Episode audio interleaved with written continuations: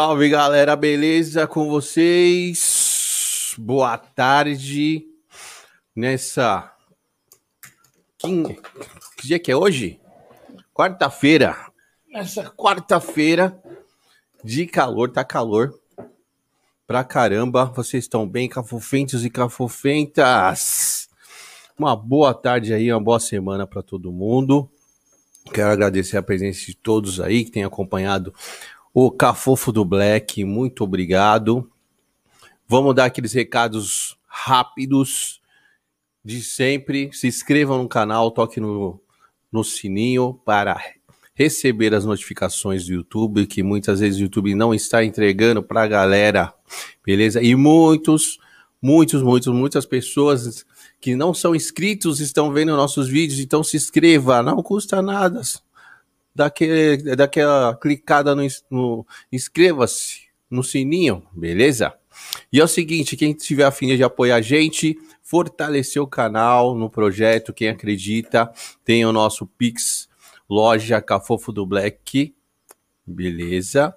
Tem o nosso Apoia-se, apoia-se barra Cafofo do Black, Beleza? E tem também a nossa loja de canecas, www.lojacafofodoblack.com.br, beleza? Tem várias canecas lá estilosas e você pode personalizar do jeito que você quiser a sua. E hoje vamos ter um convidado bem especial, que é o André Gubolin, acho que é isso. Batera. E ele é do Instituto Batera Superação Parkinson. E a gente vai trocar uma ideia da hora sobre a trajetória dele e sobre esse instituto aí que é bem curioso. Beleza, vou puxar ele aqui. E é isso, galera. Vamos ver também. Quero agradecer a, a Érica. Érica está no chat aqui. Boa tarde, Érica. Tudo bem com você? E vamos embora. Fala, André, meu parceiro. Salve, mano, beleza? Salve, salve, meu parceiro, como você tá? Agradeço o convite aí. É Eu quero. Tá, tá por aqui falando um pouco da história do, do Instituto Batera Parkinson e um pouco da nossa história aí. Eu que fico honrado aí de você estar tá, o seu tempo, né? Que a correria não, não é mole, né? O mundo tá louco. Infelizmente. E, e eu quero agradecer aí. E é bem interessante, meu. Bem interessante esse lance do Instituto. Mas vamos começar. Eu queria saber o. Você e a bateria já há muito tempo. Cara, faz. Eu dizia que eu tinha 25 anos há 3 anos atrás. Faz uns 28, quase 30 anos de bateria já. E deixa eu te perguntar. Uma coisa que eu sempre pergunto para músico. Nossa, sirene. Na sua família tinha músicos? Como que foi esse lance de gostar da bateria, se interessar por batera? Cara, na família, acho que se eu pela história ninguém, só eu mesmo músico. Mas o lance de gostar da bateria foi mais pelo lado do meu irmão, meu irmão mais velho. Eu tenho um irmão de 52 anos e ele que me influenciou por, por gostar de rock and roll, né? É, eu nos meus 7, 8 anos de idade comecei a pegar uns vinil dele lá e ouvi Ramones e tal, foi minha primeira aproximação no, no rock and roll. E dali eu fui uh, pegando gosto pela coisa, comecei a tocar guitarra, né? Uns uns 12 anos de idade, eu peguei uma guitarra, mas fiz alguns acordes, mas não consegui tocar não, porque guitarra tem, um, tem que ter muita técnica né, nos dedos e tal, e talvez dali meus dedos já, já não estavam do jeito que tinham que estar, tá, entendeu? Eu não tinha Isso. muita agilidade. Isso aí com quantos anos? Isso com uns 12 anos de idade, né? E aí eu fui pulando para o baixo, não rolou também. Aí, quando foi de 12 para 13 anos, ah, aí eu fiz uma, uma loucura que eu peguei uma, uma bateria de lata. Eu fiz uma bateria de lata numa mangueira, num, num pé de manga lá no fundo da minha casa. Né? Eu falei, vamos ver o que, que, que, que rola. acontece. É, eu fui cortando as latas, uma maior, outra menor e tal. E fomos fazendo os tambores de lata e a primeira, uh, primeiro contato com uma bateria, suposta bateria, foi ali. É, Nossa, legal, hein? Totalmente, to, totalmente caseira essa bateria aí. Os pratos eram de latinha de, de quick, Nescau, a gente furava por um.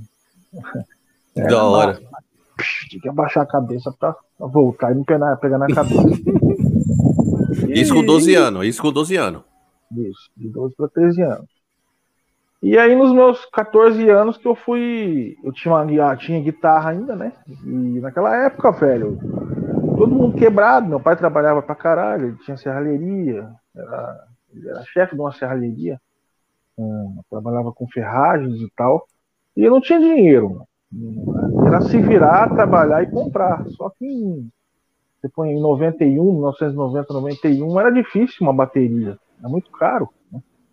E Hoje é fácil, hoje é fácil, não é simples. Né? Hoje tem muitas marcas e tal. Naquela época eram marcas muito conhecidas, as marcas mais mais foda que estão no mercado até hoje, e não dava para comprar.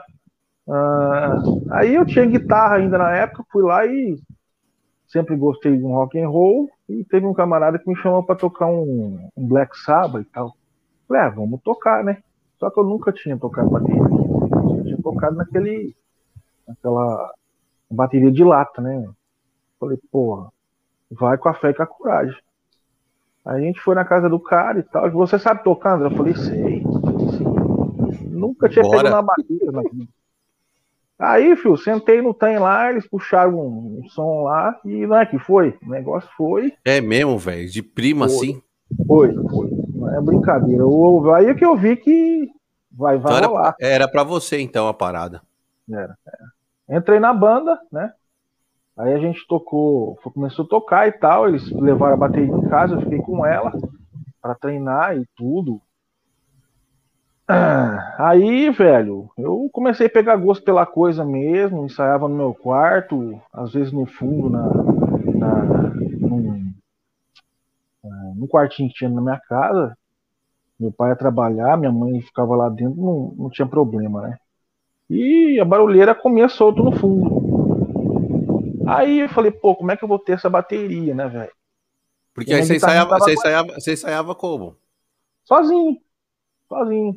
Tava batendo lá alguns exercícios. Naquela época não tinha YouTube. Era muito difícil. É, computador era para rico, né, velho? É. é. Não tinha smartphone ainda. Anos 90? É. Eu, ah. Era a época de comprar revista na. Ficar na frente da, da da, da galeria ali para comprar revista de, de rock e ficar de esperando. Rock. Entendi. Toda semana ver que chegava de novo. Aí eu parti para a revista de batera, né? É, aí eu falei, porra, eu tenho que aprender de algum jeito. Aí eu fui ah, vendo partituras e tal, lendo alguma coisa, tentando fazer alguma coisa, mas infelizmente não dava porque não tinha dinheiro. A escassez de grana era sempre, né, velho? E na classe operária, você sabe como é que é. é. Acho que deve saber como é que é, que não é fácil, não, cara. Ixi, é complicado, hein? E essa, essa é uma época que era difícil ter instrumento, velho. Difícil, é. mano. Era tudo caro. Não era para qualquer um. Não. Ali a Playboyzada tinha aquela guitarra, bateria guardada no quarto lá e nem sabia tocar o pai e a mãe comprava para fazer bonito para criança. Ah, vou ensinar meu filho a tocar, mas não ficava lá jogada no fundo do quarto de casa.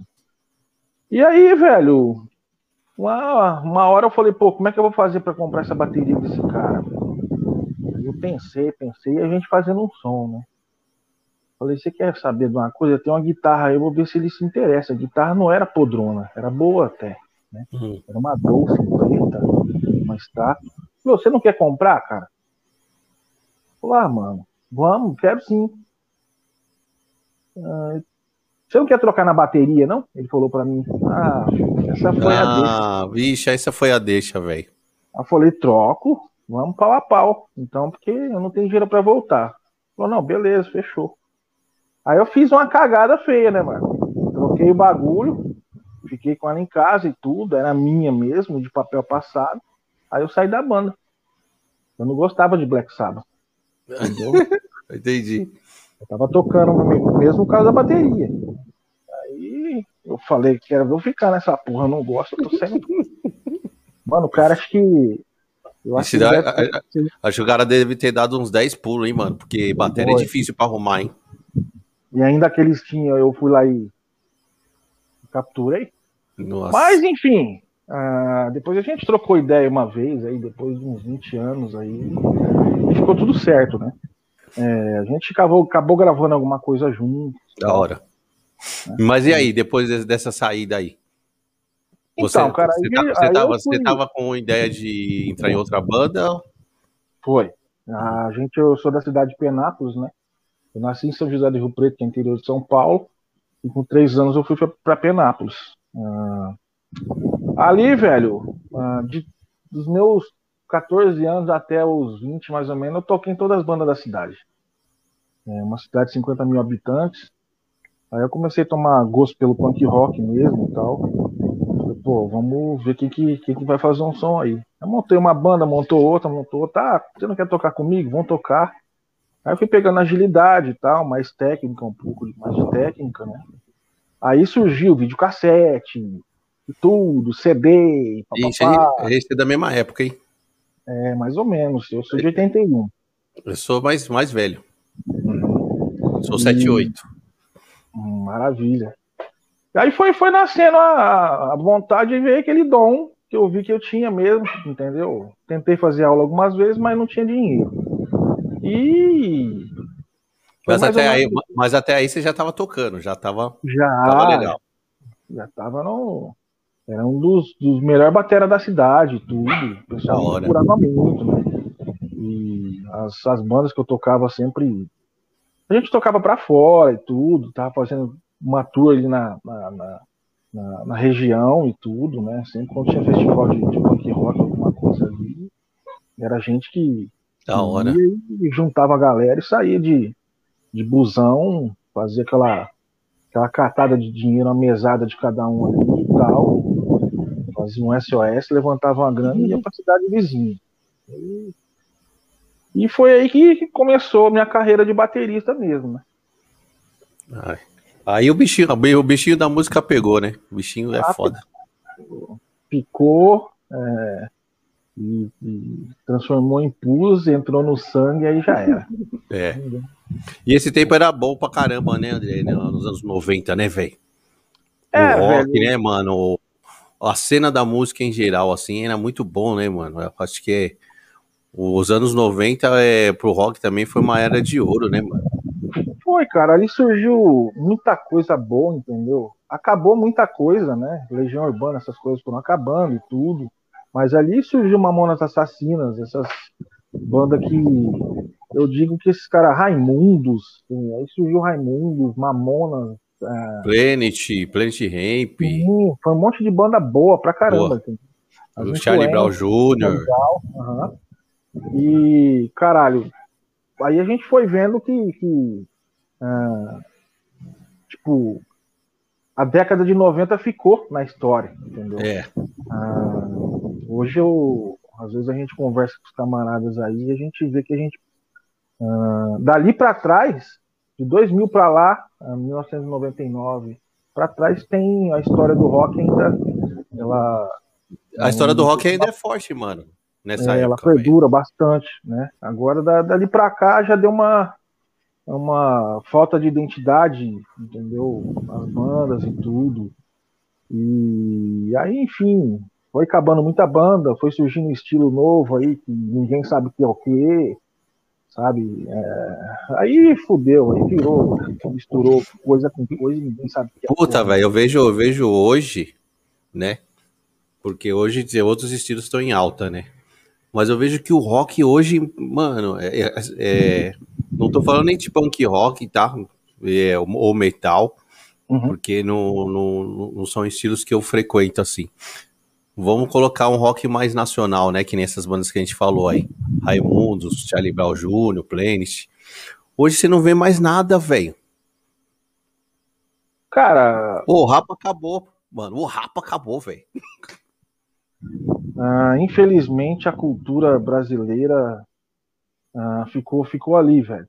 Ficou nos anos 2000 para trás. Em 2000, no, anos 90, fim de anos 90 para trás, acabou que era bom, entendeu?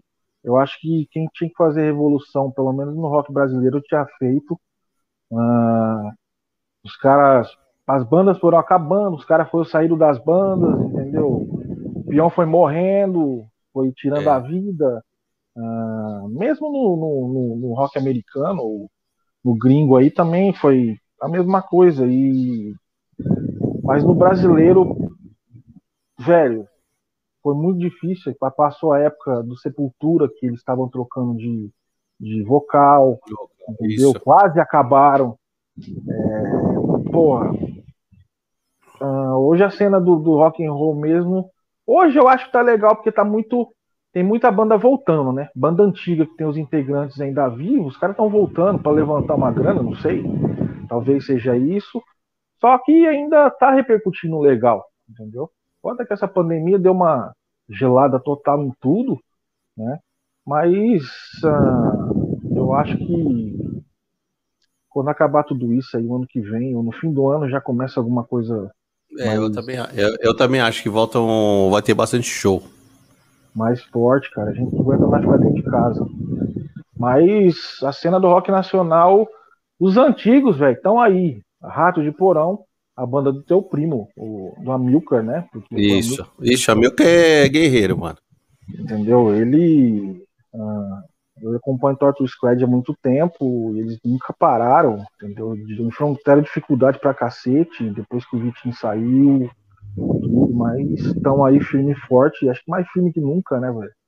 Igual Sepultura, uh, você vê uma banda Rato de Porão, que eles nunca anunciaram uma parada. Teve a época que o gordo é, ficou doente pra caralho, a gente pensou que o cara ia morrer. É. Entendeu? Já tava dando os pêsames ali, mas o cara levantou e pau e tá aí hoje. Tá aí, tá aí.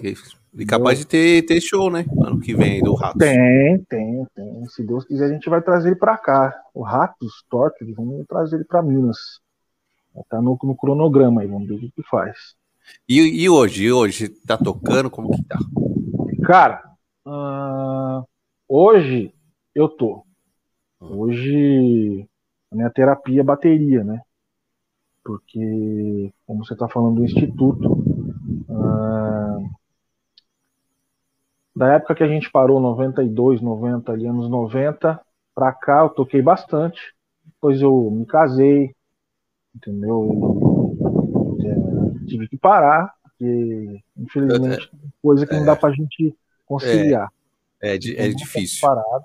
Tocava esporadicamente assim, a convite só, mas muito tempo parado. Hum, aí eu fui tentar tocar de novo, só que aí já foi no em torno de 2000 2018, 2017 foi, não foi em 2017 que eu voltei a tocar, né? E levantei uma grana, fui comprando. Aí eu já era pai, entendeu? Muda um pouco, né? Muda um pouco assim o, o foco, né?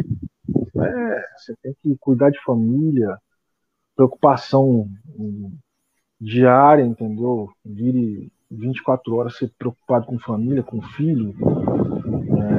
É, é, enfim, é, é foda. Você sabe como é que é, você deve ser pai, marido. É, eu, é eu, sei, eu tenho três. Então. E o que acontece? Ali eu tentei voltar a tocar.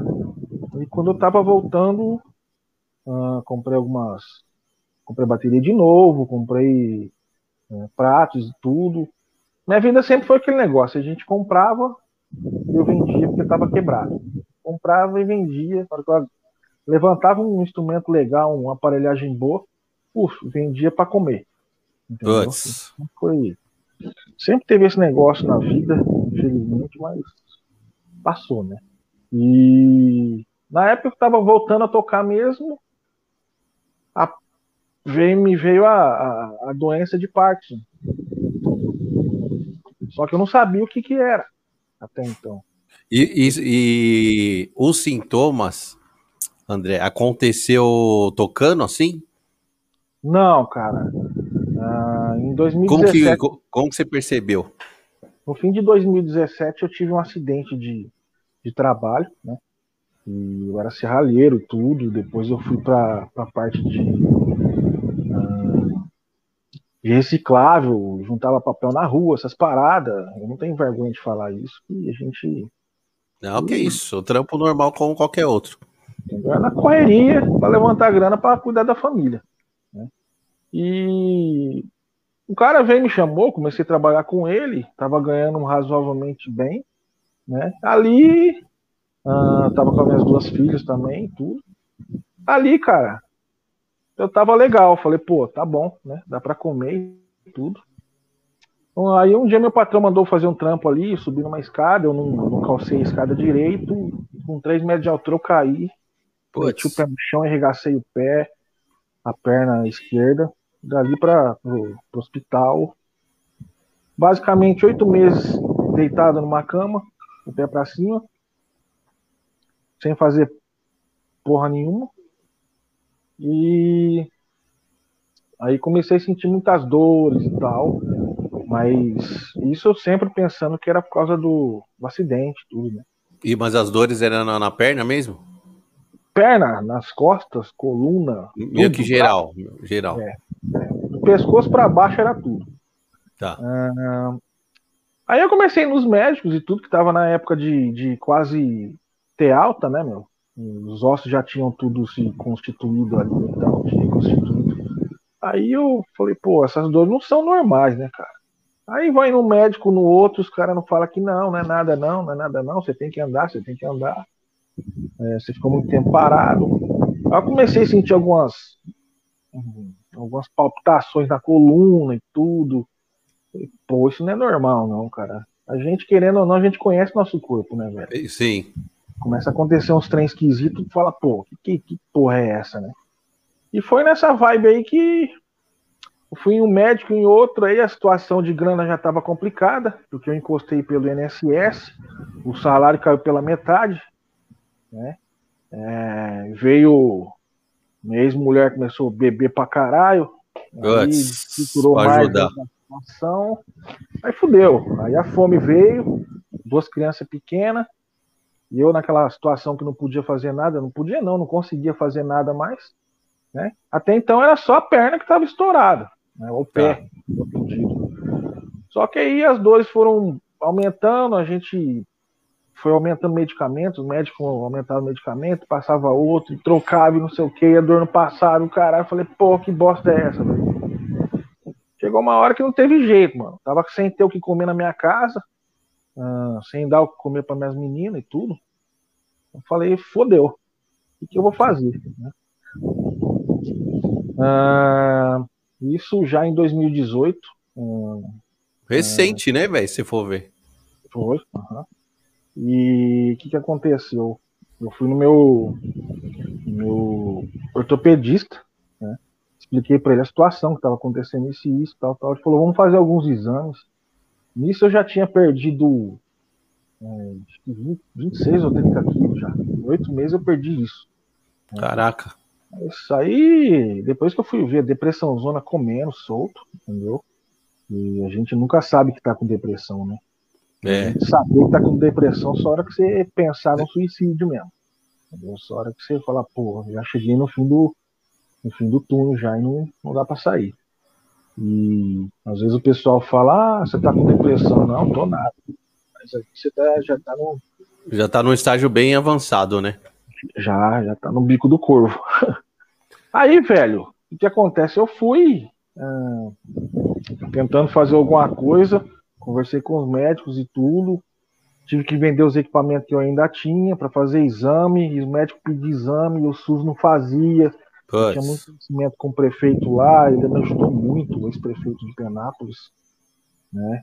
Graças a Deus ele tinha uma amizade com ele, ajeitou bastante exame e tudo. Ah, e não dava nada, cara. E fazia aquilo, fazia isso e aquilo, não dava porra nenhuma. Eu Falava, que que é isso, mano? O que que eu tenho, velho? Que que é essa dor? Ah, falei, porra, fudeu. É, deve ser alguma coisa, algum câncer, ou sei lá o que, entendeu? E o médico só falava para mim, não, mano, isso daí é alguma hernia de disco, alguma coisa assim. Falei, beleza. E aí ele mandou fazer alguns exames, eu fiz, isso eu já tinha, já, já tinha emagrecido, tava perdendo força muscular, meus dedos já não estavam é, sentindo mais a, a, a, ponta dos dedos, entendeu? Isso. E eu falei, falei ué, tá, tava dando choque em tudo, na, nas mãos, na, na, nas pernas, na ponta do pé. Eu falava, ué, o que tá acontecendo, mano? E nisso eu definhando, emagrecendo demais. Aí hum. tava com a muleta já. Caramba, e, cara. E o pé fudido, né? O pé já tava melhorando, só que aí foi agregando o corpo todo, né, mano? Tava melhorando uma coisa e definhando outra. Exatamente. Aí, velho, eu cheguei e falei, pô, eu vou ver o que, que, que Deus me reservou, né, mano? Aí o médico falou, ó, isso não tá, não tá certo, André. Essas dores suas não são realmente de, da, de hernia de disco, entendeu? Do tombo você pode tirar isso de, de cogitação, porque não foi o tombo que fez isso. A gente vai investigar, ver o que é. Entendeu? Falei, beleza. Isso eu não tinha dinheiro para nada mais. Ah, e aí, minha, minha ex-mulher trabalhava e tudo. Estava chegando no meu aniversário, em maio mais ou menos. É, aconteceu de começar com tremor nesse dedo. Agora hoje não tá tremendo, não, que eu tô medicado. Tá, tá de boa, tá tranquilo. O dedão, o, o, o polegar direito. E começou a tremer e tudo. Falei, ué. Do nada, assim, do nada. Foi, foi. Eu falei, ué. Aí eu fiquei na minha e tudo. Falei, deve ser fraqueza muscular, né? Deve ser alguma coisa assim. E, e foi passando os dias e começou a tremer, mas não era direto, não era constante o negócio. Tá. Falei, putz, o que eu faço? Aí eu fui no médico de novo, uh, falei com ele a situação e tudo. Ele falou: vamos fazer um exame, pode ser crucial para ver o que está acontecendo. Né? Fiz o exame, chama eletroneuromiografia. É um exame que dá um choquinho. Você enfia uns eletrodos assim, vai dando choque para ver se os movimentos estão tudo. Tá Aquela okay. porra do exame também não deu nada. Véio. Eita, velho. Falei, ferrou. Falei, Aí, velho, come... como começou a tremer demais o dedo, eu fui levar esse exame para ele. Né? Levei, minha, minhas costas estavam mal pra caramba, eu tava, tinha travado esses, é, naquele, naqueles dias, não dava para andar direito. O que, que aconteceu? Ele me viu tremendo o dedo. Falou, faz tempo que começou isso? Falei, faz mais ou menos um pouco, né? O que, que é isso? Eu falei, não sei, sei que é um médico, velho. Me fala o que, que é. é que é. Eu acho que deve ser por causa da coluna e tal. E falou, ó, mas não é boa assim, numa normalidade, cara, sabe? Falou, não, isso aí deve ser um, um Parkinsonzinho, cara. Você procurar um neurologista. Eu falei, Parkinson, com 36 anos, velho. Falei, é, pode acontecer, não tem idade não. Eu só via Parkinson de gente velha, né? É, eu também, eu só vi de gente velha. Aí eu, falei, ah, beleza, mano. O que eu faço? Ele falou, ah, procura um neurologista, eu vou te indicar aqui, vou te encaminhar neurologista do SUS. Tá. Falei, fechou. Naquela época estava acontecendo um escândalo em Penápolis na, na parte da saúde, cara.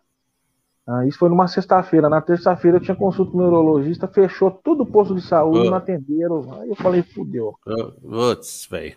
Aí acabou com tudo. Eu falei, nossa, velho, agora que era a oportunidade de ter alguma, um, um diagnóstico, estudar o certo que eu tinha, o que eu tenho. E fechou essas. Putz. Aí ferrou. Falei, o que, que eu vou fazer? Isso é, ainda existe boa nesse mundo, gente boa nesse mundo, né, cara? Uh, o pessoal de Penápolis lá uh, viu minha situação, né? E no dia do meu aniversário eles pagaram uma. Era dia 20 de junho. Pagaram a consulta para mim no neurologista ali perto, lá em Lins. Oh, que, que bom, velho. Um neuro, neurocirurgião muito conceituado lá e tudo. E falou: ó, a gente paga a consulta, você vai na consulta para ver o que você tem, porque se indicaram no neurologista, é bom você ir. Nisso eu já tinha futricado em tudo na internet para ver o que era doença de Parkinson e tudo, né? E, tipo, os sintomas meus. Ah, Tava batendo? Bem característico, era. Né? Hum. Falei, pô, mas eu com 36 anos, velho, é foda. Aí eu fui ver o pessoal que tinha Parkinson na minha idade aí. tinha bastante gente, sabe? Aí que a gente vai descobrir mesmo que que tá rolando, o que tá acontecendo, que porra de doença é. Aí eu fui estudar a doença e tudo, antes de ir no médico. E eu conheci um cara que ele tinha Parkinson desde os 36 anos, na época ele tá com 42, eu acho. Hum, é seis anos isso. É. E aí eu fomos conversando bastante, tudo, tal, pá, pá, pá, pá. E aí ele falou para mim, falou, mano, tem um remédio só que detecta o Parkinson. E nem o exame detecta, é mais exame clínico. Aí, velho, eu falei que remédio, velho. Ele falou e tudo. Eu vou resumir, eu dei um jeito de arrumar esse remédio, tomei a porra do remédio, entendeu? E sumiu tudo, o tremor, sumiu tudo. Eu liguei para ele, falei, o que, que acontece tomar um remédio? Falou, quem não tem Parkinson não acontece nada, quem tem vai ficar bem. Falei, fudeu. Eu, eu fiquei bem, né? Aí ah, e aí, e, e, aí que você sabe que você tem ou não. Putz, aí fui, entendi. fui atrás do médico, né? É, a gente foi na consulta médica, marcou no dia 20, no dia 21. Meu aniversário mesmo foi. Aí, velho, o doutor Lauro, chama Lauro Bairral, me virou de ponta cabeça, velho. Virou dos avessos. E, esse aí é o médico que, que a galera pagou, foi esse? Foi, foi. Ah. E o velho é foda. E foi e tal, e mexi, mexi de ponta de dedo na unha, o caralho, a quatro, põe estetoscópio no braço e tal, tal, tal, tal. Falei, cara, o que, que esse velho tá fazendo? Não, não tem nada a ver, sabe? Eu de pé pra ver se cair, não sei o que. Pô, fiquei uma hora e meia lá, à mercê do velho. Aí falou, André, vamos sentar ali. Eu tava de cueca só, colocou a roupa lá. É, e vamos fazer o seguinte: vamos conversar que nós temos um papo legal para bater. Aí eu falei, fodeu. É, fodeu. Quando o médico fala isso, velho. Sentei lá, ele, ó, você vai ter que tomar esse medicamento aqui pro resto da tua vida. Esse aqui também. Daqui uns cinco anos, mais ou menos, você vai ter que fazer uma cirurgia assim, assim, assado, que é um implante de eletrodo no teu cérebro, papapá. Foi, porra, o que, que eu tenho? Primeiro, né? É. Falou, você tem Parkinson. Aí, velho, aí a casa caiu. E a cabeça, velho, na hora? Veio um precipício na minha frente, mano. Falei, fudeu. Tô morto. Já era. Primeira coisa que eu pensei foi o quê? Minha bateria não foi nem em família, não foi em nada, sabe? Eu não vou tocar mais. Aí ainda perguntei, falou, doutor, e bateria e tal? Falou, ah, provavelmente você não toca mais, não. Você vai cometer teus, todos os teus movimentos e tal. E o Parkinson é uma doença neurológica, degenerativa, progressiva e não tem cura ainda. Né? Aí eu falei, porra. Mas o, o André, o Parkinson, o, pelo menos o, as pessoas que eu já vi, é sempre tipo o braço, assim, que treme. Mas ela, ela chega a pegar o corpo inteiro? Tá, ou não? pega. Tem horas que. Isso, velho. Depois que eu fui. Uh, analisar tudo, fui estudar a doença, entendeu? Eu sempre fui sempre caí de cabeça. Eu caí de cabeça no, na doença e fui estudar, pra ver o que, que era. Né? Atrás de vídeo, é, artigo, caralho, tudo, conversando com médico, tudo, tal, tal, tal. Aí eu vi que ah, quais os sintomas do quarto? Isso é a braxinesia, que é uma lentidão de movimento. Isso eu não tenho ainda, tenho bem pouco. Eu tenho uma lentificação, né? A doutora, minha doutora hoje, a doutora Fernanda, ela faz alguns exames pra gente, é, para ver se a gente tá. Ainda tá bem, né? Tá muito bem ainda. Eu não sabia que tinha essa lentidão do movimento. Pensei que era é... só a mão tremendo. Não, sintomas é, clássicos do Parkinson mesmo é lentidão de movimento, que é a bradicinesia, né? Hum. Tremor e a rigidez. Porra das dores que eu tinha no corpo era rigidez muscular. Eu não sabia o que era. Depois que eu fui ver rigidez, porque o corpo fica tremendo. Os músculos ficam tremendo, tremendo, a massa muscular, o tônus muscular aumenta, aí não tem para onde correr, o negócio vai inchando ali da dor. É. Aí você começa a travar e tudo, não sabe o que, que vem. E às vezes você tá tão tenso, travado, que você nem sabe que tá. A partir do momento que você toma um medicamento, cara, teu corpo solta de uma maneira que você fala, pô, não sabia que eu tava tão rígido assim. Entendeu? O negócio vai ficando normal. O corpo você vai se sentir normal assim, você tá bem, você acha que você tá bem. Mas depois que você toma um medicamento mesmo, você vê que não tava não. E realmente você tem a doença e tudo, né? E só que para eu chegar nesse estado que eu tô hoje, de entender tudo, tá numa boa, de ficar chorando o dia inteiro, igual a gente fazia, isso demorou quase três anos, cara. Entendi. Uh, foi aí nessa história que entra a Milker, entra a Vanessa. Uh, no caso, em 2018, logo depois do meu aniversário. Uh, porque aconteceu, porque aconteceu tudo em 2018, isso, né? Foi. Foi uma, um ano só que foi um ano da, da, da desgrama total. Entendeu? E foi a avalanche veio que veio. Então, logo depois que você saiu do médico, ele passou tudo que você tinha que fazer, a, a sua cabeça devia estar a mil por hora, né? A mil por hora. E aí, o que, que você pensou em fazer? Fala, pô, e agora, velho? Vou matar. Caraca, velho. O bagulho é louco. Entendeu? Várias vezes eu ficava sozinho em casa, né? Uh, tava em condição de dirigir tudo ainda. Só que a gente não pensa em agora. A gente pensa aí daqui 10 anos, daqui 20 anos, daqui pô, não vou, me, não vou ver minhas filhas crescer, né, meu?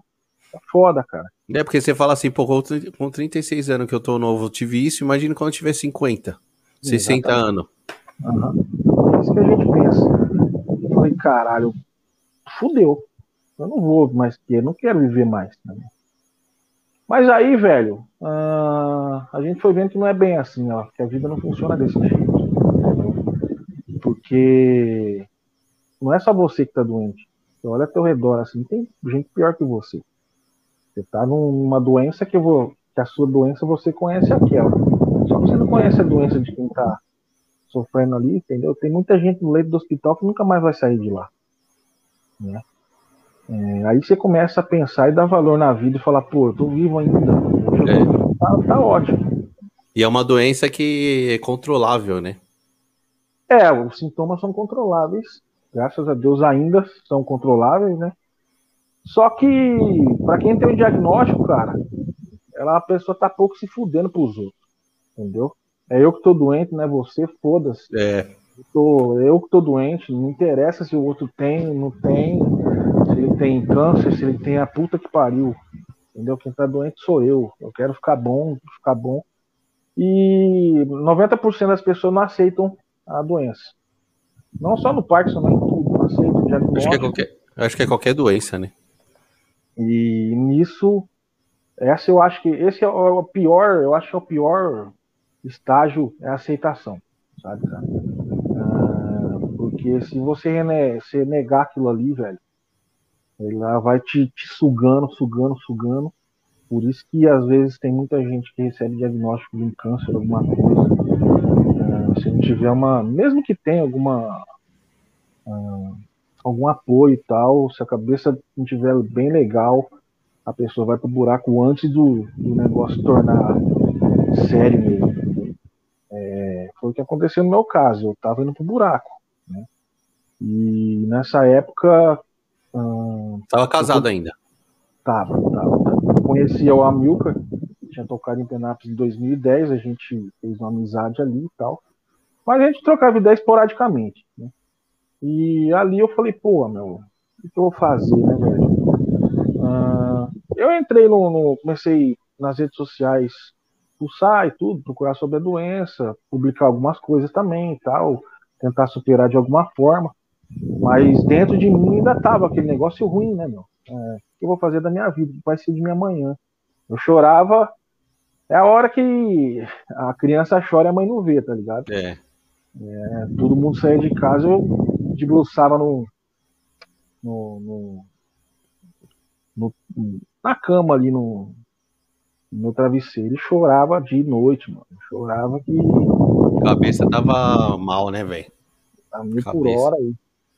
Só pensava em. Só em coisa ruim. E num desses.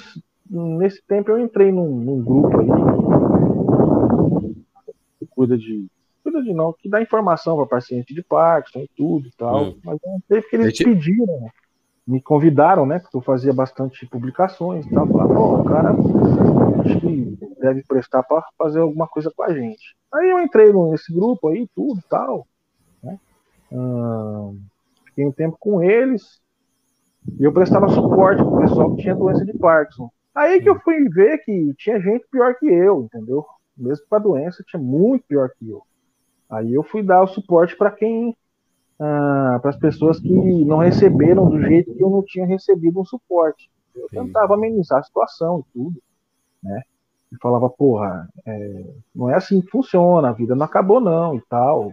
Eu mesmo fudido tinha que bancar tava animando, tava animando a galera. É. E nisso que eu fui conhecer a Vanessa, né? É, ela não vai poder vir para lá, porque hoje, hoje o Parkinson dela tá feio, o negócio tá feio, velho, do lado dela. Mas é aquilo, a gente tem que aproveitar o. Vou passar o barulho. A gente tem que aproveitar o intervalo da doença para fazer alguma coisa. Não tá legal, mas quem conhece a gente aí sabe por que que é.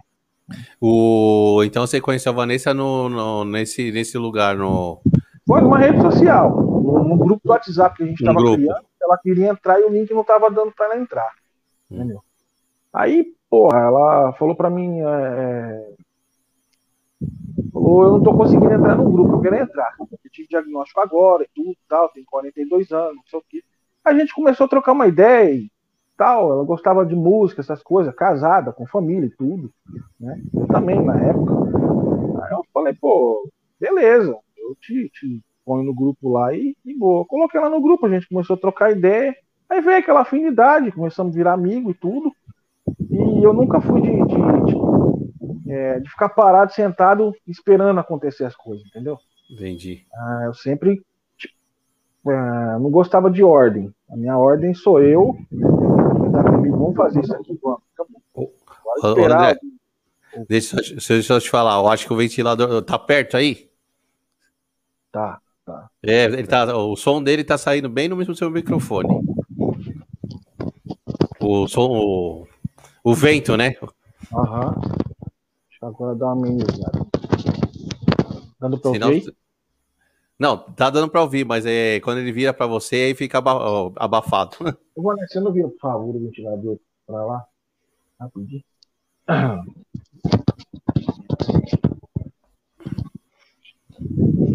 E aí a gente começou aquela amizade e tudo, né? Eu falei, poxa, alguma coisa vai vir aí, porque eu nunca gostei de obedecer. Ah, eu nunca gostei de obedecer ninguém. Né? O que tem que fazer, a gente vai lá e faz. Se deu errado, a gente tenta de novo tudo.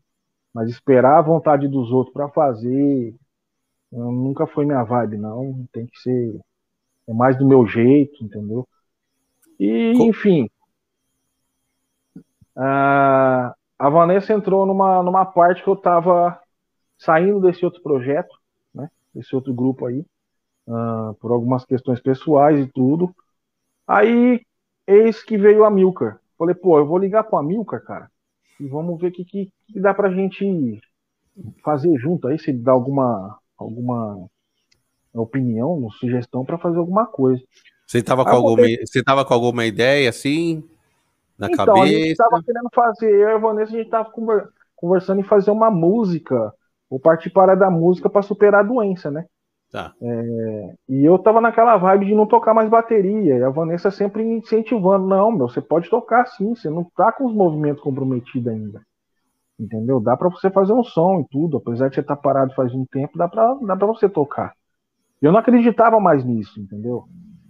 Aí eu falei, pô, não, vamos deixar a bateria de lado, vamos partir para outro lance de música, né? E aí que eu conversei com a Milker, uh, a gente trocou uma ideia e tal, liguei para ele, ele entendeu a doença, como é que é e tal. Falou, cara, sei lá, mano, faz algum, tenta fazer algum projeto que vocês conhecem bem a doença e tudo, é, de música, alguma coisa assim, que eu tô junto. Entendeu? Eu abraço o trem e onde vocês for, eu tô junto. Falei, fechou. Da hora. Aí, aí eu conversei com a Vanessa e tudo, aí a gente começou esse projeto, né? Bater a Parkinson, que era o quê? Era para ver se pela música ou pela musicalização a gente tentaria aí amenizar o sofrimento da doença. É, até então só no Parkinson, né? É... Aí, velho, a gente foi batendo de porta em porta, entendeu? Com, com os músicos aí, eu fui mandando mensagem para o Clemente do Inocentes, mandei pro, pra, pro Corsos, pro, pro Marcelo Pompeu, pro povo, mandando tudo. O primeiro a responder foi o Clemente. Eu falei, pô, eu não acredito que esse cara tá respondendo a mensagem minha no Facebook, né? Expliquei a situação para ele, falei, ó, tenho contato do Amilcar e tal. Ele tá ajudando a gente a fazer isso, isso e isso. A gente tá fazendo um, projeto aí, pode ser que dê certo, não sei. Nisso ia ter o João Rock lá em, em Ribeirão Preto. É um festival muito grande que tem no interior de São Paulo, né?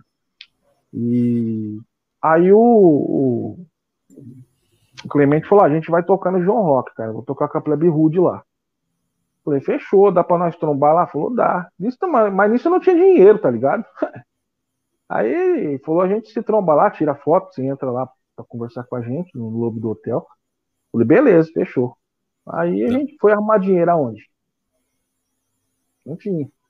É, como que vai pro, pro, pro rolê, né? Sem Fudeu. Logo em cima veio separação. Minha ex-mulher me abandonou com as duas meninas minhas. Deixou eu, eu a mercê das duas meninas, sozinho, doente. A Vanessa mora, morava aqui em, Uberaba, aqui em Minas, né? E eu falei, putz, o que, que eu vou fazer da vida agora? Nossa, isso aí é foda, hein, velho? Isso aí é foda pro cara, velho. Isso eu não consigo. Agora eu não vou conseguir cuidar das minhas filhas. E se eu cuidar das filhas, eu não vou conseguir dedicar ao projeto. O projeto. Entendeu? Caraca, velho. Tava começando só a bucha, só bucha, né? Só bucha, velho. Acabava uma, vinha outra. Eu falei, putz, é só pra acabar mesmo. Aí, meu, eu conversei com a minha mãe, com a minha irmã lá e tal. Eles ficaram contrariados com a situação, mas eu falei, meu, quem tá doente sou eu, eu preciso tomar um rumo na vida, porque senão eu vou ficar nessa cama aqui, eu vou morrer, cara. É. Aí entenderam meio por cima assim, né? E na base do financeiro, é, deixa uma grana aí, vai então. Aí, entendeu? Você cuida das tuas filhas meio que de longe por enquanto, e a gente vai cuidando aqui. Eu falei, tá bom.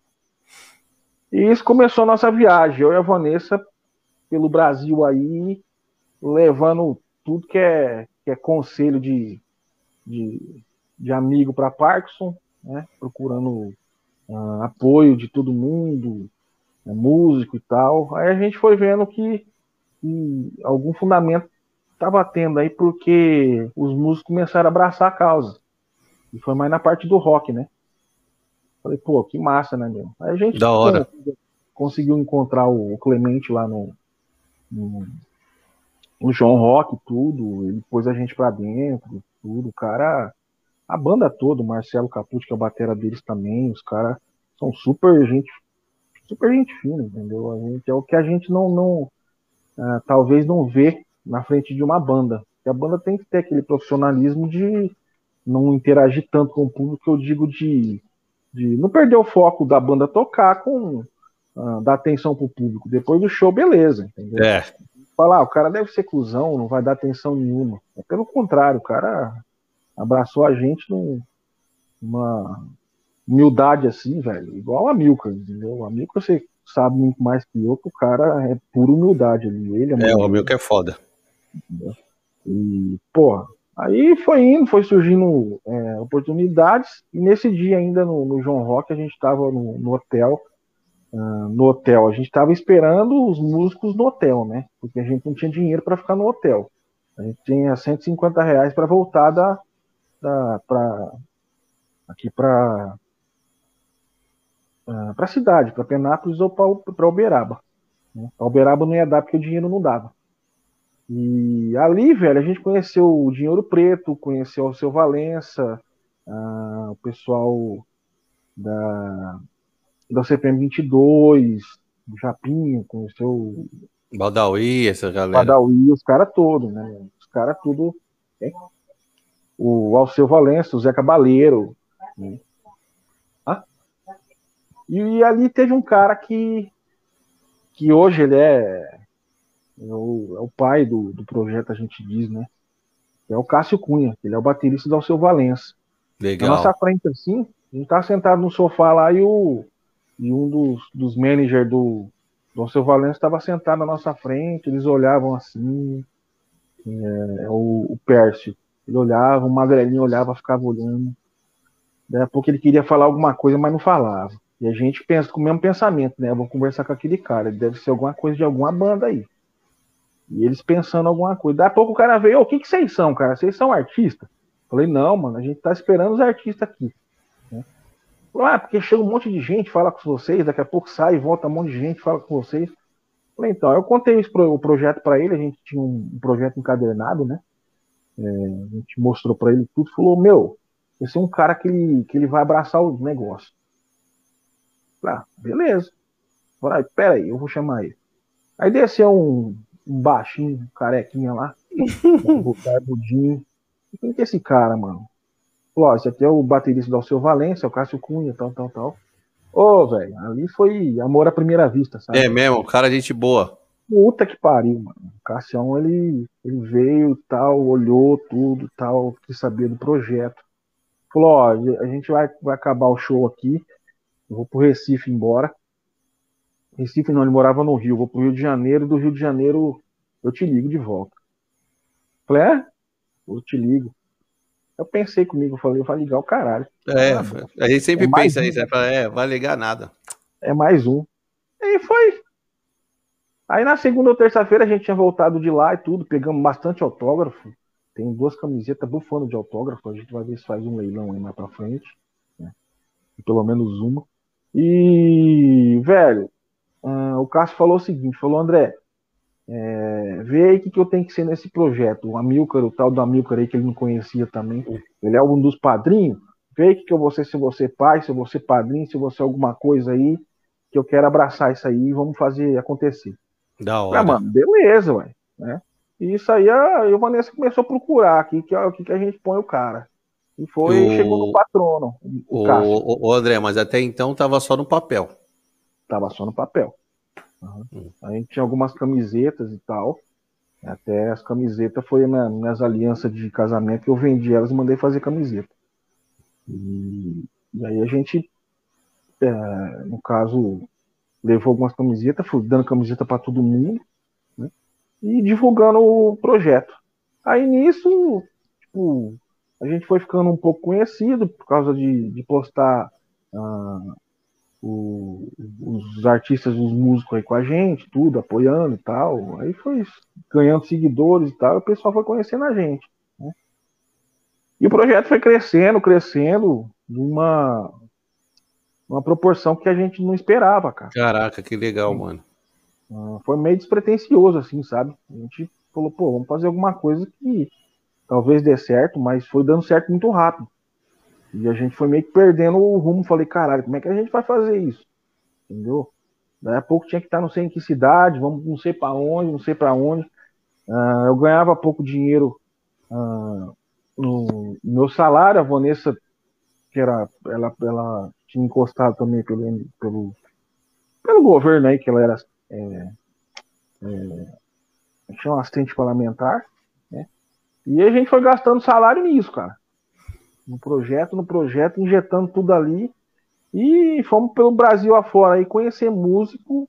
Pra lá e pra cá tinha show, a gente ia tirar foto e tudo, para apresentar pro pessoal, papapá. E foi virando, entendeu? Aí a gente começou uh, ter o apoio de mais pessoas, entendeu? Aí fomos é, pelo telefone mesmo, que eu sou muito cara de pau, desde moleque. É, eu fui entrar em contato com uma empresa que eu falei, pô, qual que é o objetivo do projeto, né? Eu sempre quis mexer com criança carente, com essas paradas assim, né? Eu morava na periferia lá, e eu falei, pô, é massa, tem muita molecada que vai se envolver com droga pequeno, bem novinho, né? E tirando um já tá ótimo. Fazendo, vamos fazer um músico dele, daí. E aí a Vanessa topou, falou que a gente precisa, a gente precisa de uma bateria e um jogo de prato, até então. Falei, beleza. Isso a gente entrou em contato com o Cássio Cunha, que era do nosso Valença, e realmente ele ligou e deu todo o suporte pra gente. Falou, ó, vê o que, que eu posso fazer por vocês, né? Ah, cara, eu preciso de uma bateria, entendeu? Eu tinha falado da bateria que eu queria e tal modelo que eu sempre fui fã, desde menino tudo. Hum.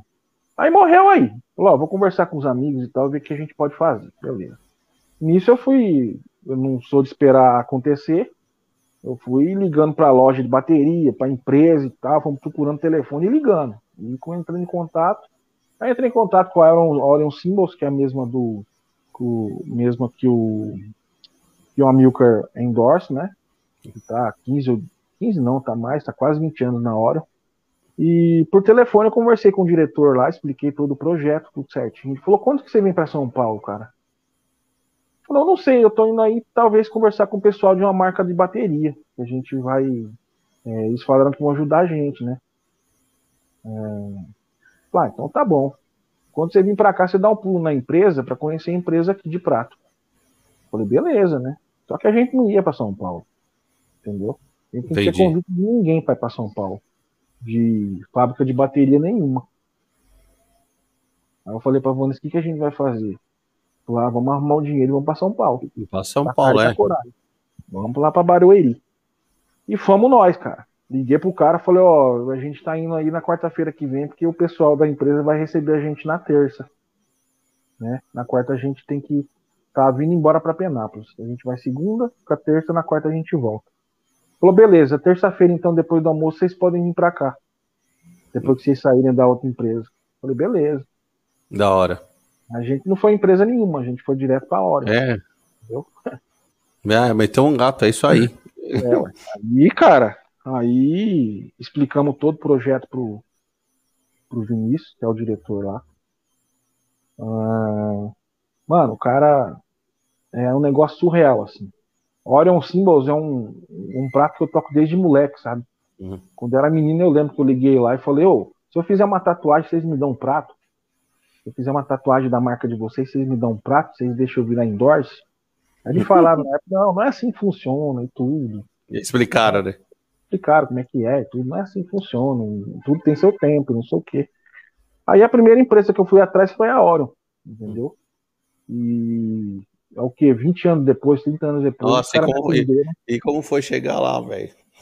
Cara, o dia que eu cheguei, a gente entrou na hora, eu e a Vanessa. A... Parecia que eu tava na fábrica, na fantástica fábrica de chocolate. Não, imagino, é, velho. Porque para um baterista, prata é tudo. Isso, prato nunca vai. É, nunca é demais, entendeu? Nunca é demais. É igual doce para criança. Nunca faz mal também. Ali a gente entrou, conheceu a empresa inteira, o Vinícius ainda estava com muleta, estava andando de muleta, estava muito mal ainda, né? Não conseguia andar sozinho e tudo. O Vinícius foi andando devagarzinho, dando um apoio pra gente, tudo e tal, mostrando, ficou uma hora andando, mostrando tudo como é que era feito, desde do prato na chapa até ele pronto, entendeu? E a gente entrou no showroom lá e tudo, entrou no estoque. A hora que eu vi aquele estoque, velho, era prato pra tu que é lado, assim, que é, que é Caraca. sério. Nossa, mano, que, que é isso? Será que a gente vai ganhar um? Eu pensei, né? tipo, aí a Vanessa falou, nossa, vamos ganhar um prato pelo menos, né, meu? É, tá bom já. Aí a gente compra o restante que tiver que comprar, não sei. Ah, nisso veio o Vinícius e a esposa dele, que é André. São os, são os, donos lá? São, são. Hum. E é uma empresa muito grande, chama Multialloy, a maior empresa de produtora de pratos da América Latina. Legal. Eles trabalham com, com liga B10, liga de, de, de, metal e tal, né? E são divididos em algumas empresas. E a Orion Symbols é uma que só cuida do prato. É, ele. A gente tava indo embora, ele falou, André, a gente vai ajudar vocês, sim, vai apoiar o projeto, mas não financeiramente. A gente não pode ajudar financeiramente. Eu falei, não, não tem problema. Ele falou, você, a gente vai colocar o projeto como endorse. Eu falei, né? Endorse, vão ser endorse nosso, tudo da Orion Symbols. Daqui para frente vocês vão é, representar a marca também, tudo.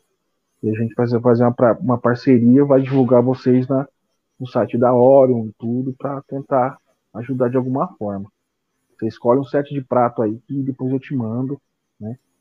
É, escolhe para você e um, e um para dar aula e tudo. Mano, aquilo ali para mim foi. Caraca, foi surreal, né, velho? Porra, mano. É uma empresa que eu sempre gostei, sempre. É, tem história, né, meu? Desde menino você gosta daquele negócio e hoje a gente faz parte do time da Orion junto com os ídolos nossos, entendeu? Isso é. Um, É da, da banana pra macaco, tá ligado? da hora. É... Louco, louco, louco. Virou, mano. Hã? Sim. Aí, meu. Uh, mas, até, hora... mas até então, André, o, o Instituto ele tinha uma sede? Tinha nada, cara. A gente tinha. Aí, o que aconteceu? A gente viu que ia dar certo mesmo, entendeu? Uh, eu liguei para uma empresa que chama Sonotec, na época, que era perto de Penápolis, de Presidente Prudente. O que, que eu fui fazer? Eu fui ver se eles me arrumavam algum instrumento, cara. Entendeu? E liguei, mandei um e-mail pro cara, comecei a entrar em contato com tudo quanto é a porra de empresa que tinha de música. De instrumento musical. E a Sonotec foi, foi a primeira a arrumar um instrumento depois, depois da Orion, né? Uh, ele falou: ah, a gente arruma uma bateria para você começar a dar aula. Falei, ah, beleza, mas tá, tem uma empresa de São Paulo que vai dar bateria, eu preciso de um pedal duplo. Falou, beleza, a gente manda um pedal duplo. Mandaram e tudo. Foi chegando coisa em casa assim lá em Penápolis que falei, pô, tá dando certo, mano. Vamos ver o que, que, que rola. Até então tinha perdido tudo, né, meu? Tinha perdido. Tinha vendido prato, tinha vendido todas as minhas coisas. É, porque é que a situação não tava legal, você vendeu tudo. Né? E eu falei, poxa, que massa, vai, tá dando. Vai, vai rolar então. E nisso, é, por eu ficar mais aqui em, em, Uberaba do que em Penápolis, uh, Penápolis estava ficando tóxico para mim, sabe? Eu vi que Penápolis para mim já não, não tá rolando mais. mais. Não rola. Né? Depois de 33 anos lá, eu falei, ah, não dá mais. Aí, eu chorando, eu pedi pra Vanessa um dia. Eu falei, Vanessa, pelo amor de Deus, leve eu embora pra tua cidade aí, velho. Nem for pra deixar eu dormindo na sala, com os cachorros no fundo. Pelo amor de Deus, leva embora que aqui eu não aguento ficar mais, não. Aí ela foi conversar com o marido dela e tal, pessoal, gente boa, tudo. Falou, meu, vem aí, vai ficando aí, a gente vai vendo o que vai fazendo. Aí faz três anos que eu tô aqui, entendeu? Nesse vai indo, vai ficando. E eu. Tá aquele negócio, né? 0018, 034. É Penápolis, Uberaba, Penápolis, Uberaba. É porque tem as meninas, né? Tem, tem as meninas, tem a família lá em Penápolis. Mas hoje elas entendem tudo, minhas meninas entendem tudo.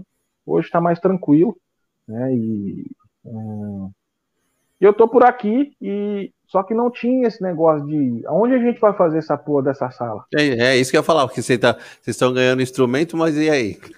Vamos pôr na onde? No quarto? Nisso, cara, o que, que aconteceu? O Cássio Cunha tinha sumido, né? A gente tinha meio que não perdido contato, mas não conversava mais há um, há um tempo. Ele me mandou um vídeo lá do Rio de Janeiro, de uma loja. Ah, aqui a gente tá na Delta Percussion, não sei o que tal. Eu e o pessoal da Delta temos um presente para dar pessoal do Batera Parkinson, não sei o que, que é uma bateria, uma Pro Sport, não sei o que, ppp. Falei, cacete, mano, é a bateria Caraca. que eu queria. Falei, Nossa, é, que seria uma que uma bateria completa? É, é, é, E os pratos já tinha da Oro, né? E falei, pô, agora já era. Entendeu? Tem Fechou. jogo de prato e tudo, a bateria, agora vamos começar a fazer alguma coisa. Aí a gente montou no busão, fez uma vaquinha aí e foi até no Rio de Janeiro. Eu e a Vanessa buscar bateria lá na casa do Cássio, lá no estúdio dele. E chegamos no Rio, foi tipo. Nós saímos daqui numa quinta de madrugada para São Paulo, de tarde a gente colou para o Rio de Janeiro, de São Paulo para o Rio, uh, pegamos a bateria, jogamos no, no, no ônibus, de volta é, na quinta-feira de manhã, e na quinta-feira à noite estava em São Paulo, e na sexta-feira de manhã já estava aqui, estava lá em Penápolis. Foi uma correria louca, cara, absurda. E foi ali que a gente dormiu na rodoviária, passou uns perrengues foda, cara. Tipo, sem grana, não tinha dinheiro para hotel, não tinha nada, falou, vamos dormir na rodoviária. Tinha passagem de volta só, e por aí vai. E aí Deus acompanhando a gente, entendeu? E e, e fomos nessa loucura. Enfim, tínhamos bateria, tínhamos prato, tínhamos ah, algum conhecimento com o pessoal. E lugar? Vamos lá fazer uma vaquinha virtual para tentar levantar uma grana. Grana para arrumar um lugar. Uhum. E meu sonho era um estúdio mesmo, né? É, nesse tempo, a Vanessa tinha a área do fundo da casa dela, tudo, na lateral da casa, que são dois terrenos. Aí ela falou, falou, ah, vamos, vamos fazer o seguinte, ver se a gente é, faz o estúdio no fundo da minha casa lá, que dá, né? E mais pra frente a gente muda de, lá e tudo. Beleza, tranquilo. Mas cadê o dinheiro para fazer o estúdio? É. Fodeu. E é e caro, hein, pra fazer tá... estúdio, hein? Era, ficava num orçamento aí de, de acho que 24 pau e tudo e tal. É, é uma grana. A gente levantou uma grana na vaquinha virtual e tal, mas não foi nem um oitavo do que precisava, né? E, e fomos viajando com esse dinheiro. E conseguimos mais patrocínio e tal. Numa dessas, a Orion Symbols entrou com uma. Com uma tinha a Feira da Música em São Paulo, a, a, a Expo Music tinha acabado e entrou a Make Music. É, Music. É, Music Expo. Expo Music. É, a Expo, tive- Expo Music tinha acabado. Já. Ah, Aí passou um ano sem e entrou a outra. É Music Show Experience. ah, essa eu não fui. Eu, eu, eu tive banda, eu toquei na Expo Music. É, aham. É. É massa, mano. O que, que aconteceu? É, a- a- o marketing da Orion, a Natália falou: ó, vocês querem ir pra lá, cara? Vai ser uma boa que vai abrir muitas portas pra vocês, né? Vou te passar o telefone de um cara aqui, você conversa com ele, que ele que tá fazendo a, a- feira lá. Falei, beleza. Lá vai, é pra Expo Music também. Vai. Vamos pra lá. Aí lá, mano, ali foi a porta pra tudo, entendeu? Da hora. Porque a gente foi de. É, ali tá todo mundo, né, velho? É, na tinha uns feira, né, 50, uns 50 pavilhão ali, tudo tal. Umas 50 barraquinhas, aí fomos de uma em uma e tudo. Tinha hora que já era a nossa, vamos dizer, a, que a gente já fazia parte da Orion, né? Pelo menos alguma coisa a gente já, já tá aí. Lá que eu busquei o primeiro jogo de prato, foi para dar aula. E, aí lá, ah, de, de porta em porta, a gente não teve muito sucesso, mas no, no- acho que no último dia de, de, de feira, ah, eu perguntei, eu via uma, umas caixas de som assim muito grande, tudo, a Stunner, né? É, você deve ouvir falar da Stunner, deve ter ouvido falar muito Não, o que? As caixas de som da Stand é da hora, velho. Stunner, entendeu? Aí eu falei, pô, os caras são muito grandes, né? Vamos ver se eles ajudam pelo menos um cubo, alguma coisa pra. E Eu vou ter que microfonar a bateria. Lá gente, eu sei que lá na feira a gente ganhou é, microfone para bateria, entendeu? Algumas outras coisas, uma baqueta e tudo tal. E aí eu fui atrás desse cubo na Stunner. Eu falei com um cara, falei, ô, quem que é o representante daqui, ou quem que é o dono desse trem que eu não conheço tal? Falou, ó, você conversa com um cara que chama Raul, é assim, assim, assado, é um gordão, grandão, barbudão. Falei, beleza. Eu na muletinha eu fui lá, atrás do Raul, e os caras já tinham avisado ele. Ele tava vindo pra cá, nós se, trom... se cruzou, mas não, não, não se trombou. Uhum. Aí um tava voltando pro lugar do que tinha que voltar já. Ali no meio falou: Você que tá me procurando? Falei, não sei, se é o Raul? Falou, é. Aí a gente começou a trocar ideia ali, cara.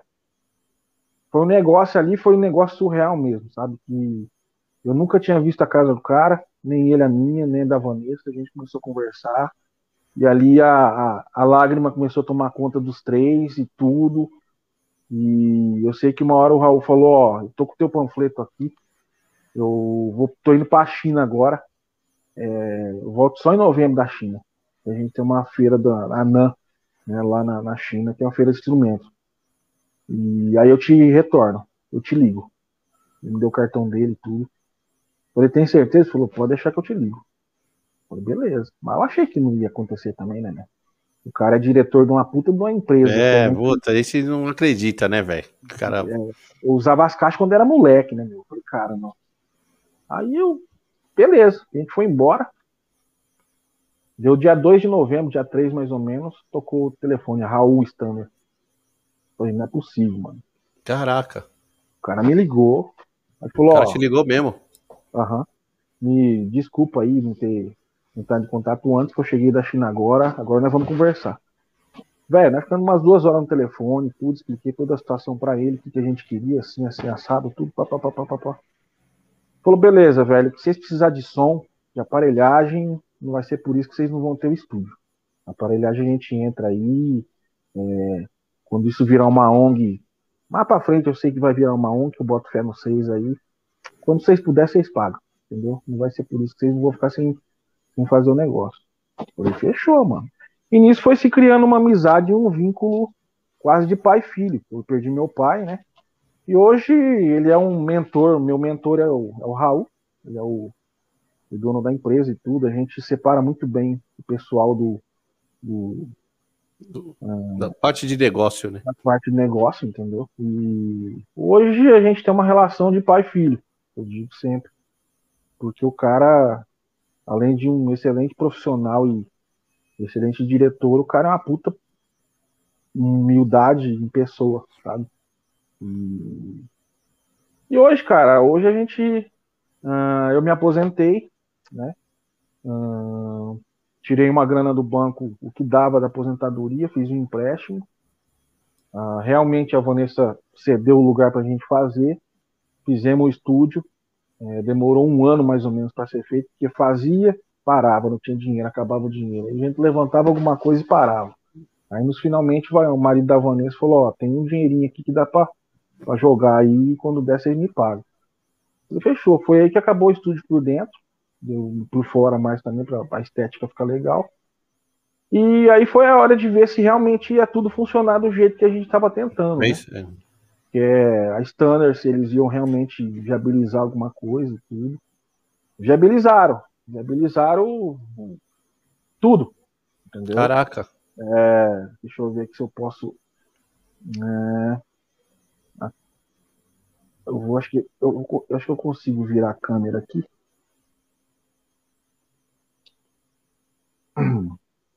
Como é que vira essa câmera, mano? Eu não sei como é que vira, mas vocês estão vendo aí, ó. Tá, dá pra é ver, dá. A Vanessa tá ali no chão, jogada ali. A Vanessa ali, oi Vanessa. Aqui tem 24 metros quadrados. Uh, essa é uma bateria da D1, que é uma linha da, da, da Sonotec, né? Uh, são os pratos da Orion ali. Uh, e os equipamentos de som, tudo Stunner. Tudo que o Raul me prometeu, prometeu para o Instituto, prometeu para o pro projeto até então.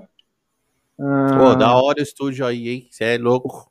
Massa, o cara, tudo que ele prometeu, ele cumpriu. A gente diz, ele sempre diz, aqui tem fio de bigode, realmente tem fio de bigode. Entendeu? E há dois anos mais ou menos, ou três, dois anos e meio, a gente estava tentando é, fundar uma ONG, muito difícil, com muita dificuldade. No dia 1 de junho desse ano, a gente conseguiu é, fundar um CNPJ, que é o Instituto Bater Aspiração Parkinson, né? E aí foi um marco para a gente, porque em três anos a gente conseguiu de um sonho aí de, de, de dois doentes uh, de Parkinson conseguir recuperar, se recuperar da doença, que isso é um marco para a gente também, porque é muito difícil a gente ver alguém que reverteu a situação da doença de Parkinson, não que está curado, entendeu? mas uh, já passou a hora de eu tomar medicação, eu estou muito bem aqui, entendeu? Porque eu tô conversando de música, estamos batendo um papo massa. Entendi. Aqui. Ah, isso aí também ajuda. Ajuda. E... Ah? e hoje a gente está fundamentando o que? O nosso projeto, que tem, tem algumas empresas que já estão é, vendo se faz a dedução de imposto de renda para a ONG, né? E vão viabilizar uma grana para a gente realizar o sonho nosso, que é dar aula para criança carente dá aula para pessoa Muito com. Parkinson e uh, a gente já faz né, palestras motivacionais, faz palestras é, sobre superação e tudo, com informação sobre a doença. Ali a gente faz um a gente faz a palestra, 10, 20 minutos, depois eu faço um workshop de bateria, né? Isso tudo com, com equipamento uh, que a gente conseguiu parceria, né? E foram entrando algumas empresas aí também que, apoiando a gente. Dá para surgir alguma coisa a mais, se Deus quiser. E agora, na, no fim da pandemia, eu acho que no começo do ano que a gente vai começar a andar mesmo para botar para quebrar aí, aí vai rodar o Brasil inteiro, que é isso que a gente tem em mente. Né? Ah, com certeza. Levantar um, um, uma escolinha aqui, né?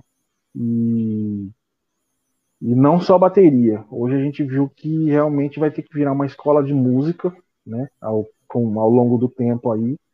E ramificações no Brasil inteiro. A gente, com esse tempo, já conseguiu em, em Penápolis, que era o berço, né? Que veio de lá, com um amigo nosso voluntário. Uh, aqui em, em, Bauru também vai ter uma lá vai ter uma segunda sede vai ser um segundo CNPJ pelo que, tô, que a gente está vendo. E por aí a gente vai, cara. É uma coisa pequena ainda que uh, eram duas ou três linhas, entendeu? Escritas, e em três anos virou esse negócio grande que é o sonho nosso. E hoje a gente vive em função do projeto, em função do instituto, entendeu? E, e logo... já está recebendo já alunos? Estamos recrutando a molecada para fazer, porque é meio criterioso o negócio. Realmente tem que, tem que ser criança que não tenha a, condições uma, realmente, né? Uhum, uma oportunidade de fazer nada pago e tudo, estude, esteja recebendo Bolsa Família, algum auxílio do governo, tal, porque não pode ser bagunçado o negócio. É, isso é. E, com certeza. E, e pessoal com Parkinson, aqui tem duas ou três pessoas que têm, e eles querem fazer aula e tal. Eu acredito que agora em setembro ainda não vai dar, porque ainda falta uma bateria eletrônica para a gente é mexer aqui, mas de alguma maneira no início de outubro aí acho que já começa a rolar as aulas já e, e o trabalho vai começar a ser feito. Né? De, pro, de, pro, de, professor é só você por enquanto, ou tem mais? Tem eu aqui, tem alguns professores é, de bateria mesmo aqui se, que se voluntariaram, né? Lá em Penápolis tem o um professor também que é o, é o Ricardo, ele é, se voluntariou também, ele trabalha assim com um negócio de despachante de carro, essas coisas, isso. É muita coisa pra cabeça. Falou, cara, preciso fazer alguma coisa legal aí pra. Pra ajudar, né, velho? É pra ajudar, cara. E vamos, vamos melhorar a situação e botar o negócio pra andar. E, vamos dizer, é, a gente tem várias, é, vários e vários projetos dentro do Instituto. Né? Agora cabe alguma, algumas empresas é, com dedução de imposto de renda mesmo, para ajudar a fazer o negócio andar de vez. Né? É, porque, é, porque é, tudo, o, a ONG tem um custo, né? Vocês têm um custo aí. Sim, sim. Tem, tem contador e tudo para andar no, no caminho certo, entendeu? Muita gente fala, ah, os caras têm uma ONG, vão ganhar dinheiro, vão enfiar a mão no bolso. Não é assim não, cara. Entendeu? A gente não enfia a mão no bolso do quê? Só se for para tirar dinheiro para pôr na ONG, que a gente não tem onde tirar. Entendeu? É com é, rifa, o pessoal de Bauru tá fazendo rifa, tá fazendo bazar da pichincha, tá fazendo tudo quanto é coisa para levantar, angariar uma grana aí para a gente pagar as, as, as, os custos mensais que tem aqui, né? É contador, é internet, é não sei o quê. E não tenho ar-condicionado, eu tô, eu tô derretendo aqui. Não tem é, ar a, a Erika falou aqui que você tá precisa de dois ar-condicionado, né?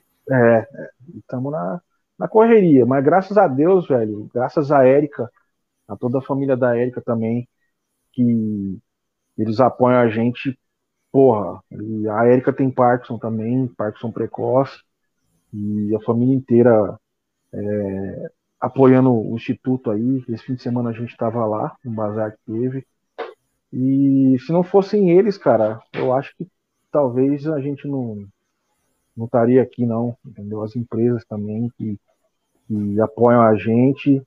E a Ione, a Ione é muito importante falar, ela é uma das fundadoras do Instituto. Ela também suporte. Se não fossem eles, a gente não estaria aqui, não.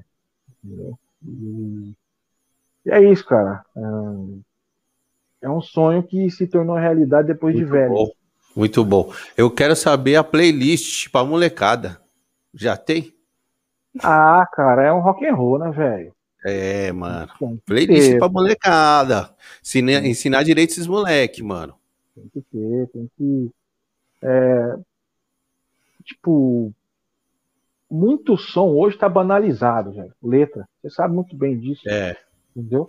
Não, você é, vai ter que deve... passar coisa antiga. Você vai ter que passar coisa antiga. Sim. É... Coisa mais velha, porque atual tá mais complicado. Sim, é muita, muita, muita letra que não tem nada a ver com nada, é muita, muita coisa errada no meio, entendeu? E é o que é isso que a gente quer tirar a criança desse meio, entendeu? E é, todos taxavam rock and roll, até o rap e tal, hip hop como é só droga, é só não sei o quê. É, mas é, não, é, eu sou eu sou do rap, né? Então. Todo mundo taxa, ainda taxa isso como uh, discrimina demais, e... tem muita discriminação. Quando eu tinha grupo, tive grupo, era aí, mano, isso é coisa de maloqueiro. Isso é coisa de bandido. Exatamente. E a gente tá aqui, os bandidos estão querendo ajudar a criança para tirar de, de fita errada, entendeu? É. Nós somos os bandidos. Né? É.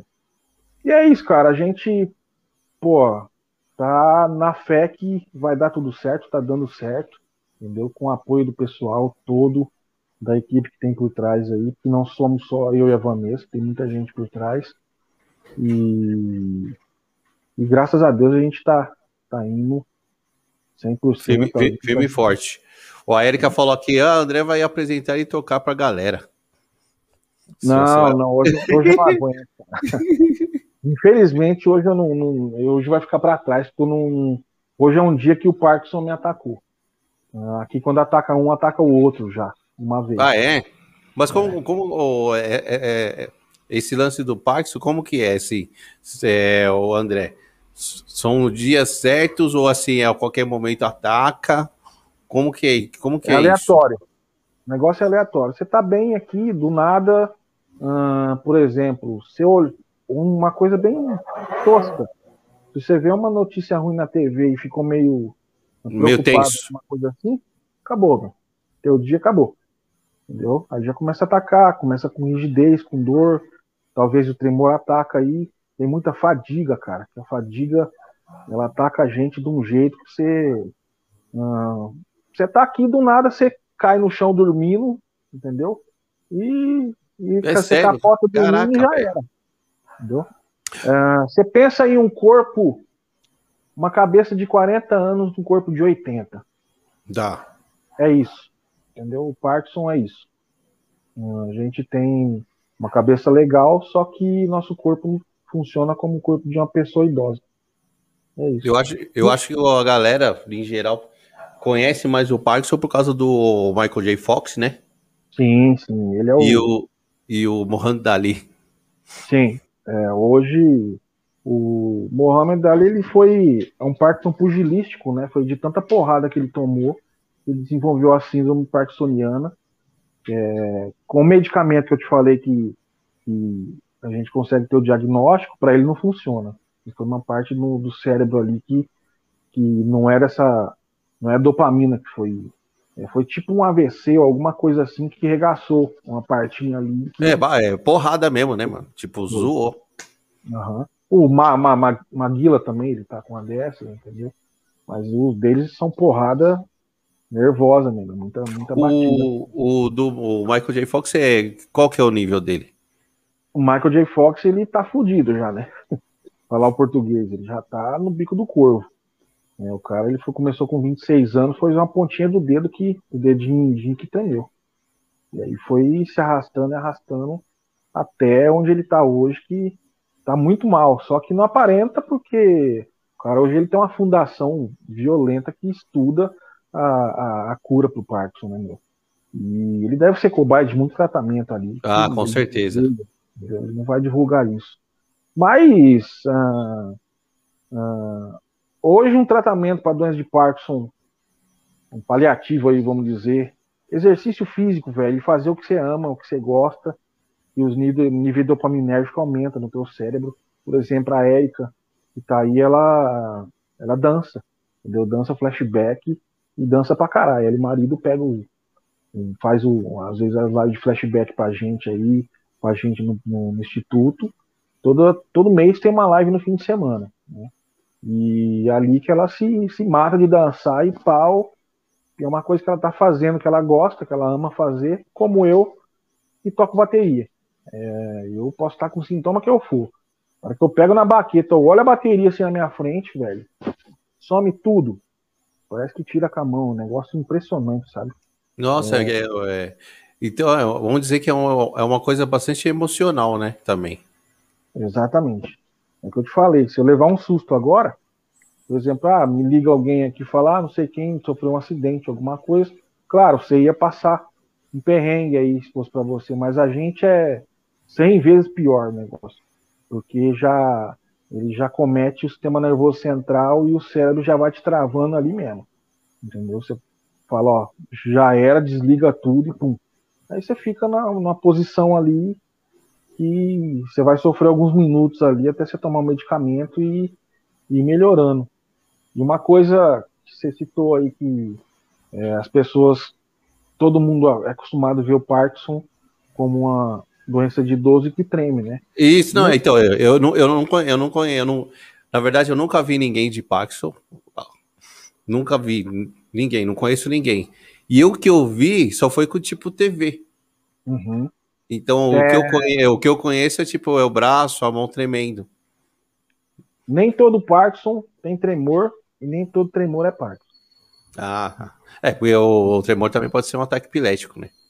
Também, tem, tem várias situações aí que, que se encaixam nos sintomas para, vamos dizer, semelhantes à doença de Parkinson, né? Mas que não tem nada a ver. O medicamento usado é totalmente diferente ou a doença é completamente outra. Né? E tem Parkinson que não treme, que é a rigidez e lentidão de movimento que toma. Eu de lentidão de movimento mesmo eu não tenho, graças a Deus eu não tenho é, isso pulou de mim, eu acho. Eu tenho hum. uma lentificação, uma pequena lentificação. Né, que se você consegue fazer isso uma rapidez dobrada ou triplicada que a minha, entendeu? Mas eu ainda Entendi. não tô lentinho. Dá para conduzir a bateria numa boa, tranquilo ainda. A Erika tá falando que ela não tem tremor. Então, você vê como é que é o negócio. Tem rigidez. Rigidez causa dor e causa. A rigidez. Eu, você falando assim, a rigidez parece ser pior, né? Eu preferia muito mais tremer do que ter rigidez. Eu tenho os dois, eu tenho tremor e rigidez. A rigidez, ela te trava num. Te trava num local, velho, que você não aguenta sair. E tem muita rigidez que não tem dor, só que ela trava tua coluna, trava, você não consegue levantar de jeito nenhum. Entendeu? E a rigidez pior é que tem dor. Cara. Nossa, nossa. E é... tem níveis de tem níveis de, de Parkinson? Onde? Tem, eles, eles têm uma tabela, é, uma tabela que chama ONRR, né? É um teste que eles fazem. Antigamente é do 1 ao 5, agora vai do 1 ao 7. Você ter noção, eu tava no. Na época de que era de 1 ao 5 ainda, eu tava no nível 3. Já tava indo pro saco, entendeu? Uh, hoje, há uns seis meses mais ou menos, a nossa doutora fez um teste comigo, é, que a parte não é a parte cognitiva, é a parte é, mecânica do corpo. Eu tava no, no 1, entendeu? Voltou o negócio. Ela, vamos dizer, atrasou a doença. E isso é incomum, entendeu? tanto em mim quanto a Vanessa. É, tem uma outra que faz um teste também, que é um teste é, cognitivo, né? a gente é, retrocedeu também. Uhum. A gente melhorou do que era. Muita gente não acontece isso, é muito difícil acontecer a melhora na doença de parto. Só que a gente deve isso à música, entendeu? Ao companheirismo que tem eu e ela. E uh, eu acho que o instituto, o projeto em si aí ajudou uh, bastante a dar uma amenizada. Isso, porque a nossa cabeça é centrada só nisso. Hum. Entendeu? Tem os afazeres de casa e tudo, mas o restante do dia é instituto, instituto, projeto. Entendi. E aí. Ô, André, quando você fala que o, o Michael J. Fox está é, ferrado, tipo, tá zoado, ele tá, ele tá num nível bem elevado, então? De tá, cara, ele tá porque ele já tem aí seus 20 anos de doença, né, meu? É, dizem, né, eu não quero nem saber, mas dizem que depois dos cinco anos é que você vai, é que realmente o Parkinson vai dar uma. Hum, não vai te dar trégua. O negócio vai um pouco mais rápido, entendeu? Só que isso, velho. Mas será que é não? Será que é.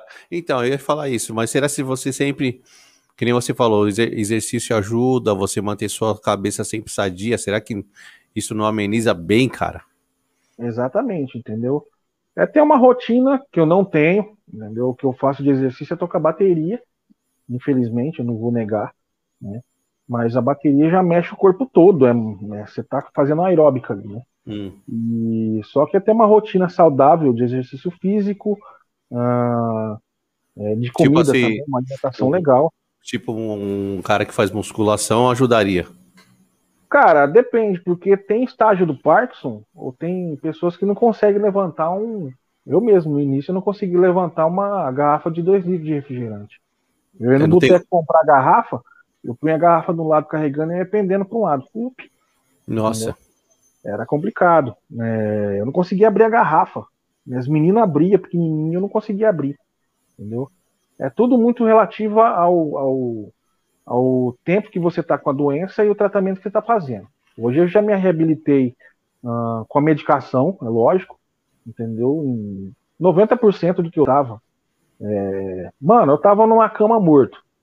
Tá. tá? Era isso. E a Vanessa estava entrando no quadro demencial. Porque o próximo quadro depois da doença de Parkinson no agravamento é a demência. Todo mundo. O que, que você pensa em demência, cara? O que, que é demência para você? Ah, é, parece um estado vegetativo, vou dizer assim. Não, mano. O pessoal pensa. Demência é um nome muito feio, né, meu? É, não, parece que você tá vegetal, você tá demente, tá ligado? Uhum. Entendeu? Não vegetal na cama. Ah. Mas é tipo, ah, sei lá, não, não, não tem uma palavra certa. Mas, mas é uma palavra bem pejorativa. Demência né? é esquecimento, nada mais é que um esquecimento, cara. Só que eles colocaram essa porra dessa palavra que, a gente fica com medo, fala demência, nossa. Não, parece que você tá bobado. sei lá. Isso, isso. É isso. Mas não tem nada a ver, todo mundo dá demência, demência. Fingir demência, esquece, é isso. Fingir esquecimento, esquece. Entendeu? Então você começa a esquecer as coisas. É, é. E aí vai pelo, vai, vai indicando já um quadro de Alzheimer, né? Que é Puta um, que bosta, velho. Vai fuder. É uma, do, é uma doença que leva para outra. Uhum. E os medicamentos, a levodopa, que é usada para uh, é, amenizar o sintoma da doença de Parkinson, ela mesmo é uma, uma química que ela substitui a dopamina no cérebro e como ela está substituindo, ela causa um dano no cérebro que te leva a uns movimentos involuntários, que chama de cinesia, que você começa igual boneco de posto, sabe? Aqueles bonecos de posto que fica. Sei, Verdade, sei. mano. Isso aí todo mundo fala, ah, o cara já tá igual boneco de posto, já tomou muita levodopa, entendeu? Por isso que o uso da levodopa é muito é, restrito, assim. Tem gente que usa como estivesse tomando bala. Tem a doença de Parkinson, usa. Você tem noção, eu tomava sete por dia. Entendeu? É, com, tomo, é comprimido, né? Hoje eu tomo quatro, três, hum. entendeu? É, porque senão é, daqui cinco anos aí eu tô todo. É, tem gente, que, infelizmente, antigamente não tinha muita informação sobre medicamento. Uh, o médico passava aquilo, o cara ia lá e tomava. Vai lá, vai tomando, vai tomando. Né? Tá amenizando o sintoma, beleza. Só que o dano causado é muito pior do que o sintoma da doença. Entendeu? Ah, claro que tem medicamento que já tira esse, esse dano que a, que, a, que a substância vai causar. Né? Só que para chegar no estágio desse, velho, você tem que ter tomado muito, muito prolopa, muita levodopa. Entendeu? E é uma coisa que eu, eu, André, eu não quero fazer. Eu procuro o mínimo possível entendeu? Ah, com consentimento médico, é claro, entendeu? Porque quando você está mal, você não vai tentar diminuir, não, que você vai travar, você vai ficar ruim.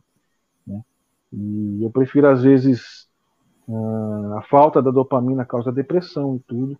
Às vezes eu prefiro ficar meio deprimido do que tomar tanto medicamento assim. Tem hora que não tem jeito, né? mas tem hora que tem meses que a gente dá uma. vai baixando gradativo com conhecimento médico, claro, entendeu? E para não, eu penso muito no futuro. Antes eu não tinha perspectiva de vida nenhuma, né? Quando eu tive diagnóstico, estava na depressão. Só que hoje, meu, o instituto depende da gente e do pessoal que está ajudando a gente, entendeu? Não é qualquer um que vai é, colocar a mão no que a gente demorou um tempo ah, com certeza. Entendeu? Isso vai passar de mão certa para mão certa, se tiver que passar um dia. Eu, eu para mim, eu vou morrer aqui dentro e é isso. É, não. Ô, ô, ô tem, tem algum caso de criança com Parkinson? Cara, até hoje eu vi um de, uma, de um menininho de 5 anos de idade. Com 5 anos ele tem Parkinson. Só que foi isso, já é genético, né? Hum. Pelo estudo que fizeram, é genético mesmo, dessa criança entendeu? Mas é incomum, completamente incomum, criança com doença de parto. É, pode ter parkinsonismo.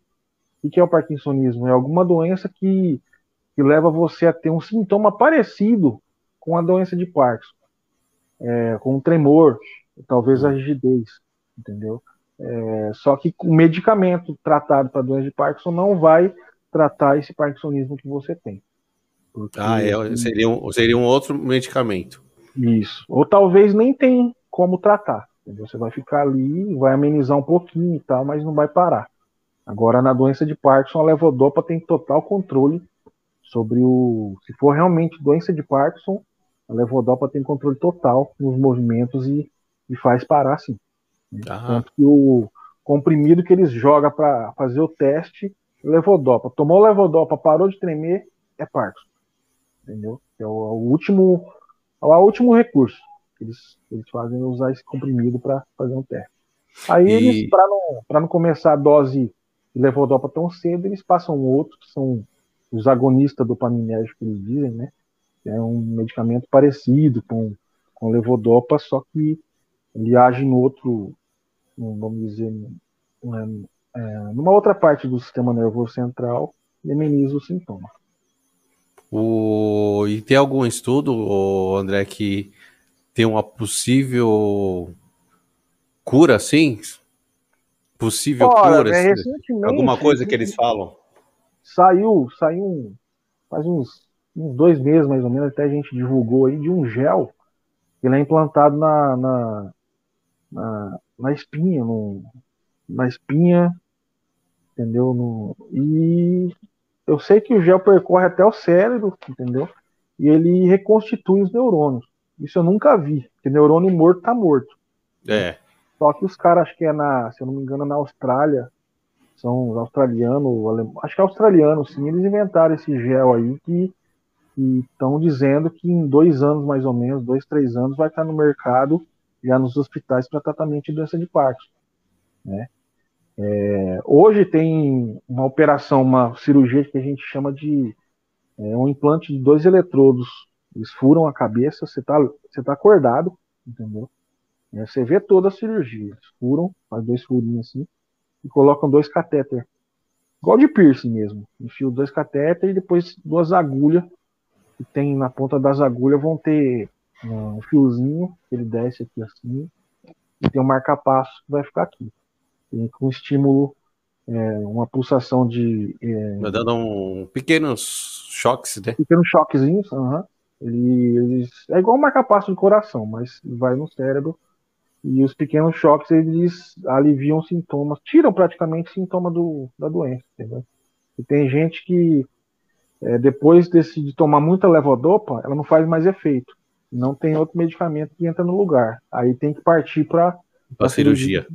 De estimulação cerebral profunda, né? Mas isso não é a cura. Os sintomas ficam ali, controla, entendeu? Aí com o tempo você começa de novo alguma coisa, eles vão lá, é, é, regulam o aparelhinho e tal, regulam o marca meio que Meio que deve aumentar a carga, né? Isso, a gente vira um robô, entendeu? A mercê do, do, do trem. Só que funciona. Ah, dessa cirurgia de 100%, 1, 2% que não dá certo, entendeu? Só que é porque a pessoa já tá, já tá no fundo do poço. Ixi, aí já é o que? Um estágio Cara, Bem não tem maior. mais versão, cara. Não tem mais jeito, entendeu? Isso aí já ferrou todo o corpo. Isso mais não é a doença, é o medicamento. Entendeu? Tem muito. É, o medicamento ele ajuda, mas ele te lasca em, em outras coisas. É, ele arruma uma coisa e destrói a outra. Só que a coisa que ele destrói é muito pior do que a doença ainda que ele está ajudando. Infelizmente. Mas nem todo médico fala isso para o paciente, entendeu? Nem todo paciente tem ah, Sei lá, isso é uma às coisa. Vezes, às, vezes, às vezes o paciente não quer nem saber disso, né, André? Ele uhum. quer saber da cura na, naquele momento.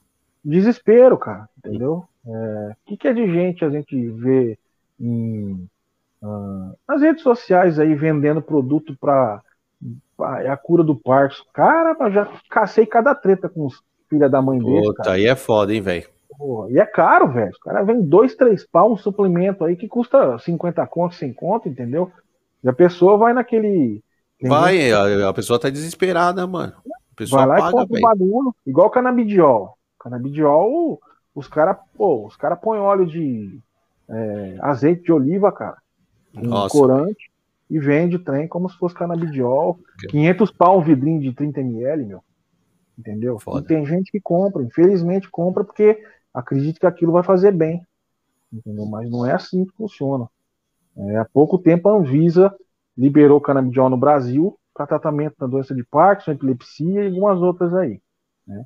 Só que um médico, para receitar isso daí, ele tem que fazer um estudo em você para ver quantos microgramas de, de, de, da substância vai. Tem, tem o THC, tem o CBD e tudo misturado para ver o que, ah, que vai fazer. não é assim. É, tem que ter um estudo clínico ali, entendeu? Testes e tal. É, vamos dizer, para você entrar num tratamento desse, você vai ter que passar várias vezes por um hospital aí para eles te deixarem dentro e ver a dose certa sua. Entendeu? E, infelizmente ainda tem, ainda não, tem muita gente que cai em golpe internet. Medicamento vem, só que não é medicamento, é um, é um óleo aí, ou um, um Farinha, qualquer coisa, né, velho? Exatamente. É o que tem, é o que tem mais.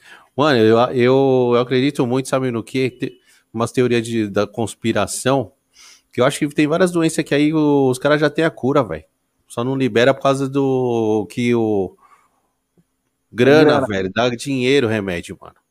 Tinha um tratamento de, do, do Parkinson que era feito com estimulação de choque, igual uh, aquele choquinho que dava em para fazer exercício, aqueles abdominal que eles fazem com choque, sabe? Aqueles hum. aparelhinhos. Hum. Tinha um que dava, que era na cabeça, por fora, um metal na cabeça. E tava melhorando demais. É muito barato o tratamento com isso. Tiraram do mercado. Tiraram, tiraram, tiraram, por quê? Ah, não vai dar para fazer mais a cirurgia, entendeu? Você não vai precisar fazer isso. mais a cirurgia. Essa cirurgia isso. custa, em média, aí 150, 200 pau, cara. Você é louco, velho. É um negócio para o SUS dar, tá? Só que você entra numa fila de, de 5 anos. Você vai operar depois de 15 anos, quando estiver no então, bico do corvo. É aquilo, o médico te dá o diagnóstico e já, já te põe na fila de operação, que daqui uns 5, 6 anos você vai fazer. Eu tenho, eu tenho certeza que tem várias doenças aí que os caras já têm a cura, mas por causa de tem, grana. Que, que, a cura do Parkinson já tenha sido. Eu acho que é, até da AIDS, velho. Eu acho que já, até da cara, AIDS, velho. Daí o negócio é que esses coquetéis que eles têm hoje, você não precisa mais da cura, mano. Tem muita gente aí que tá muito melhor que. que pô, que, não, que, cara... pessoa sã. Entendeu? É, a galera, oh, eu, eu vejo um depoimento da, da galera, o pessoal que tem, vive de coquetel, nem parece que a pessoa tem a doença, velho. Não, cara, tá tudo gordinho, bonitinho e tal. Tá, eles prestam atenção para não pegar uma. É igual no parque, se você pegar uma infecção pulmonar ou alguma coisa, você vai pro saco. Entendeu? Você vai pro saco, não tem jeito. Se pegar uma pneumonia, já era. A AIDS também. Entendeu? Se tiver com câncer aí e pegar uma porra de uma pneumonia, você vai pro saco. A imunidade tá lá embaixo. Entendeu? Já era. E uh, funciona em praticamente qualquer doença, entendeu? Se teu organismo tá fraco, fudeu. Você pode estar tá gordinho do jeito que for. Só que, é. infelizmente, vai embora. Pô, eu lembro que na nossa, na nossa época de moleque, quando começou a falar de AIDS, você é louco, é, a galera ficava no, no maior pavor, mano. É, Nossa, velho. O bichinho pegou e não sei o quê. Nossa, era maior pavor, velho. Fala. A galera se cagava, velho. Várias vezes eu já fiz exame sem nunca ter tido relação, sem nada. Eu entendeu? Também, Só que aquele negócio, e o medo? já foi no posto, já tomou uma injeção ali, já fez um, um curativo. E o medo de pegar essa porra no, no hospital? Mano, eu lembro Ô, que o, eu, eu, eu era moleque, e aí a galera perguntava, aí, e se você usar um tênis de um cara que tá doente, você vai pegar? E não pega, né, gente? É comprovado que não pega. Mas uhum. na época é, tinha muito pouca informação, né? Rapaz, eu fiquei um mês sem dormir até o resultado chegar numa época que eu tava com depressão, quando era moleque, e a médica pediu, pediu um teste de HIV. Maluco, foi um mês sem dormir até o bagulho chegar, sabendo que eu não tinha, sabendo que eu não tinha contato ah. com ninguém que teve, mas e o medo, velho? Entendeu? Hoje, eu vou te falar, não tô. Eu preferiria estar tá com um HIV do que com Parkinson. Caraca. Entendeu? Porque a gente sabe que tem controle que tem muita gente que tem 10, 20 anos de, de, de, de diagnóstico de, de HIV e tá muito melhor que eu ou que alguém que tem Parkinson. Ah, o Magic Johnson, porra. Você é louco. Entendeu? É, é isso, cara. O Negrão tá inteiro, velho. Não precisa ter dinheiro para fazer esse tratamento. O SUS dá de graça o tratamento, entendeu? Agora, do Parkinson não. Eu sei que vai piorar daqui um tempo. E a gente fica naquela corda bamba, né, velho? Fala, pô, será que vai vão ter a cura ou vai pelo menos uh, uma coisa que estagna a doença? Que vai parar, que vai brecar o negócio, o desenvolvimento? Vamos ver, entendeu? O negócio Mas é o quê? Fazer Aí tem que aumentar, se, se aumentar o sintoma, tipo. A dosagem? A do, o, o sintoma tem que aumentar a dosagem. Tem, mas só que nem sempre isso regula. Ah, uma hum. dosagem um pouquinho a mais te trava. A dosagem um pouquinho a menos te trava. Tem que ter um meio termo ali. Entendeu? Eu já vi gente tomar demais, tá travadão. Aí vai passando o efeito da medicação, ele começa a andar e tal. Aí passou o efeito, trava de novo. Entendeu? Até But... você chegar num ponto certo, é difícil. Eu, graças a Deus, aquele negócio, cada um tem um Parkinson, entendeu? É, cada um tem, tem um, não adianta falar, ah, o meu é igual ao teu, não é. Cada um tem um sintoma diferente, pode ser mais forte ou mais fraco. Só que ah, eu, pelo tempo que eu tenho, estou para três anos de diagnóstico, eu estou muito bem, entendeu? Eu muito bem em vista de muita gente que tem dois anos aí. E muito, muito o que eu digo é aquela aceitação. Não aceitou a doença, velho, você vai pro buraco. Você não aceitando a doença, você vai pro buraco. Entendeu? Não adianta, não adianta você ter é, é, apoio da família, você ter apoio, você ter dinheiro, você ter a puta que pariu. Se você não aceitar, falar, ó, eu tô com o trem, vamos tentar fazer um negócio aí para amenizar, né? Normal, é amenizar a situação, se você não aceitar esse tratamento, que é a sua cabeça que vai é, é, fazer ali, você vai pro buraco, entendeu? E a gente ficar fuçando internet atrás da doença é outro ponto que você vai se ferrar também. O, o então, a primeira coisa que a, a pessoa tem que ter é trabalhar a cabeça. Trabalha a cabeça. A, o Parkinson, a gente diz que quem tem Parkinson tem depressão duas vezes porque um, um sintoma da doença de Parkinson é a depressão. E a hora que você recebe o diagnóstico, você vai entrar em depressão de novo. Entendeu? Isso é, isso é fatal. Você teve diagnóstico, velho? Procura um psiquiatra, procura um psicólogo, procura um fonoaudiólogo, é, um terapeuta ocupacional. Esses são os quatro, os cinco, né? E um neurologista, claro. Aquele, um bom neurologista vai te indicar tudo isso e já começa a fazer um tratamento multidisciplinar. Entendeu? Porque aí sim você vai ter uma qualidade de vida legal. E trabalha a cabeça para aceitar a doença e, e põe naquilo. Você tem depressão, sim. A gente fala, não, depressão é coisa de, de louco, é, uh, talvez um, a causa da minha depressão é diferente da sua, uma coisa simples, entendeu? É, só que só quem tem depressão sabe que é, entendeu? E, e, e, a aceitação. A aceitação, eu digo que é a primeira coisa que a gente tem que ter. É, tem que aceitar a doença, falar, eu tô com o trem mesmo, agora é se apegar em, na tua religião, ou em quem ser no teu superior aí, entendeu? E, e pau no gato, e tentar viver a vida normal, ou de uma forma mais normal possível. E se tratar, o, cara. O, você falou da, da Vanessa que ela tava chegando quase no, no estágio de demência, né? Mas hoje ela tá legal. Tá, mano, hoje tranquilo. Hoje, graças a Deus, em três anos ela voltou hum, num, num, ponto que. Hum, eu não digo que nem o início da doença de novo, entendeu? Hum. É um ponto assim que tá parado ali. De vez em quando ela tem um. Eu e ela também, né? A gente tem uns negocinhos aqui e tal ah, tá, meio, tá meio mal e tudo, mas esse ah, é um dia de crise, entendeu? E nos intervalos a gente continua fazendo o que a gente está fazendo. É, a gente é, sempre tem aquilo, né? Quem tem Parkinson diz, vive como se fosse esse dia fosse o último. Amanhã a gente não sabe se vai estar tá andando ou não. Entendeu? Só que eu não penso em amanhã, cara. A gente já não pensa nisso. Já fala, ah, velho, hora que chegar amanhã a gente vê. Talvez amanhã eu vou num psiquiatra, mas é hoje, amanhã não vai vir, não. Vou esperar. Entendeu? Vamos, vamos aguardar acontecer. E se você se preocupar com amanhã, você, talvez você esteja se martirizando por uma coisa que nem vai acontecer, que, que, que vai ser. O resultado vai ser diferente do que você pensou, entendeu? E o negócio é não se preocupar, não. Deixa o pau torar aí. De, deixa rolar, né? Hora, a hora que chegar na hora, você vê o que, que eu faço, entendeu? Aí você faz. Se não der pra fazer, velho. É, é não, não, adianta muito ficar sofrendo por antecedência, né, mano? É, mano. Tenta fazer. Se não der, a gente tentou. Mas tenta pelo menos, entendeu? E aí você vai falar, eu tentei, não deu, beleza. E é isso. Não deixa a vida, a morte te levar, não. Não deixa a vida te levar de algum jeito, mas a vida te levar. Da hora. Andrezão, obrigado pela sua presença, velho. História muito oh. foda, hein? Superação do caramba. Vanessinha, beijão pra ela aí também. E o Instituto, meu, quero ver esse negócio aí bombar, hein? Se Deus quiser, cara. Eu quero. É, é o que a gente almeja, velho. A gente.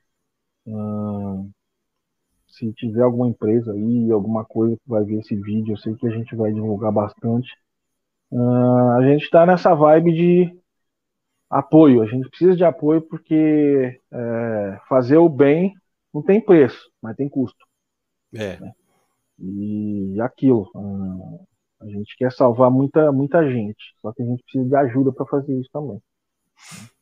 E, meu, deixa as suas redes pra galera, né? Galera que vê esse vídeo aí, divulga aí pra galera. Como achar é... vocês. Tem arroba Batera Parkinson ou Batera Parkinson em tudo. É, tanto no site, procurar, digitar Batera Parkinson na internet aí na, na chave do Google ali, vai achar de tudo já. No Instagram, Batera Parkinson, Batera Parkinson Oficial, YouTube, Batera Parkinson, e Facebook, Batera Parkinson também. E eu queria que você deixasse uma mensagem para a galera aí, né, meu? Galera que tem Parkinson ou alguma outra doença, que, que passou, que você passou, ou que tá passando, né? Uma mensagem eu aí de superação, digo, cara. Sempre digo o seguinte, cara. Eu fui viver depois do diagnóstico. Tá? Talvez você fala, putz, esse diagnóstico veio para me matar. Talvez não. Quando você for analisar a tua vida, uh, você fizer uma análise interior, exterior também, de quem estava com você, de quem está com você, você talvez constate aí que uh, você começou a viver depois do diagnóstico. Foi o que aconteceu comigo e você acredita em milagre, cara? Ah, sim, acredito. Eu também, eu sou um. Entendeu? Eu acredito, velho. É... Não descrer, nunca descrer de ninguém, entendeu? Nunca subestime ninguém. Você não conhece a história do outro, você não conhece a história é. da outra pessoa, entendeu? Tem gente que você não dá uma bala e o bicho é um cão. É verdade. Parece um cão e não tem uma bala. É, é isso, mano. Nunca desista da tua vida, independente do diagnóstico, independente do que acontecer. Entendeu? E se acontecer, se não tiver conseguindo, procura bater a Parkinson lá que a gente apoia, a gente ajuda Dá uma maneira. força, né? Do jeito que é a gente aí. não foi ajudado, a gente tenta ajudar. Isso aí, muito obrigado, hein? Papo foda, Cara, hein? Valeu pelo Muito obrigado mesmo. Aí, é, que, que poder superior aí dê sempre uma, uma, uma positividade para você na tua carreira que você está fazendo aí, cara, e que leve sempre os caminhos bons aí, do que a gente precisa de pessoas como você, entendeu? Para mostrar ah, o que na... É, não, tô aqui para mostrar histórias assim, como a sua, histórias foda. Valeu, obrigado a Érica, obrigado ao pessoal que estava por aí. E, e tamo junto com Batera. Esse é, é nosso isso aí. Obrigadão, obrigadão. E aí, é beijo uma... pra. Pra Vanessinha. Pra Vanessinha, pô. Beijo pra Vanessinha. Tá bom? Tá é nóis. Valeu, mano. Até mais. Abração. E é isso, galera. Muito obrigado a todo mundo que está na live aí. Érica, Elmiro, que acompanhou, a Ju, né? Toda essa galera, Ione. Quero agradecer a presença de todo mundo. Muito obrigado mesmo. Quem não for inscrito, se inscreva no canal, compartilhe essa live com a galera que foi uma puta papo foda. Sem palavras, compartilhe, vamos espalhar isso para todo mundo. E muito obrigado. Mais um dia.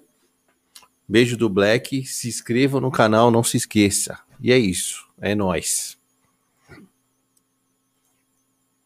Thank you.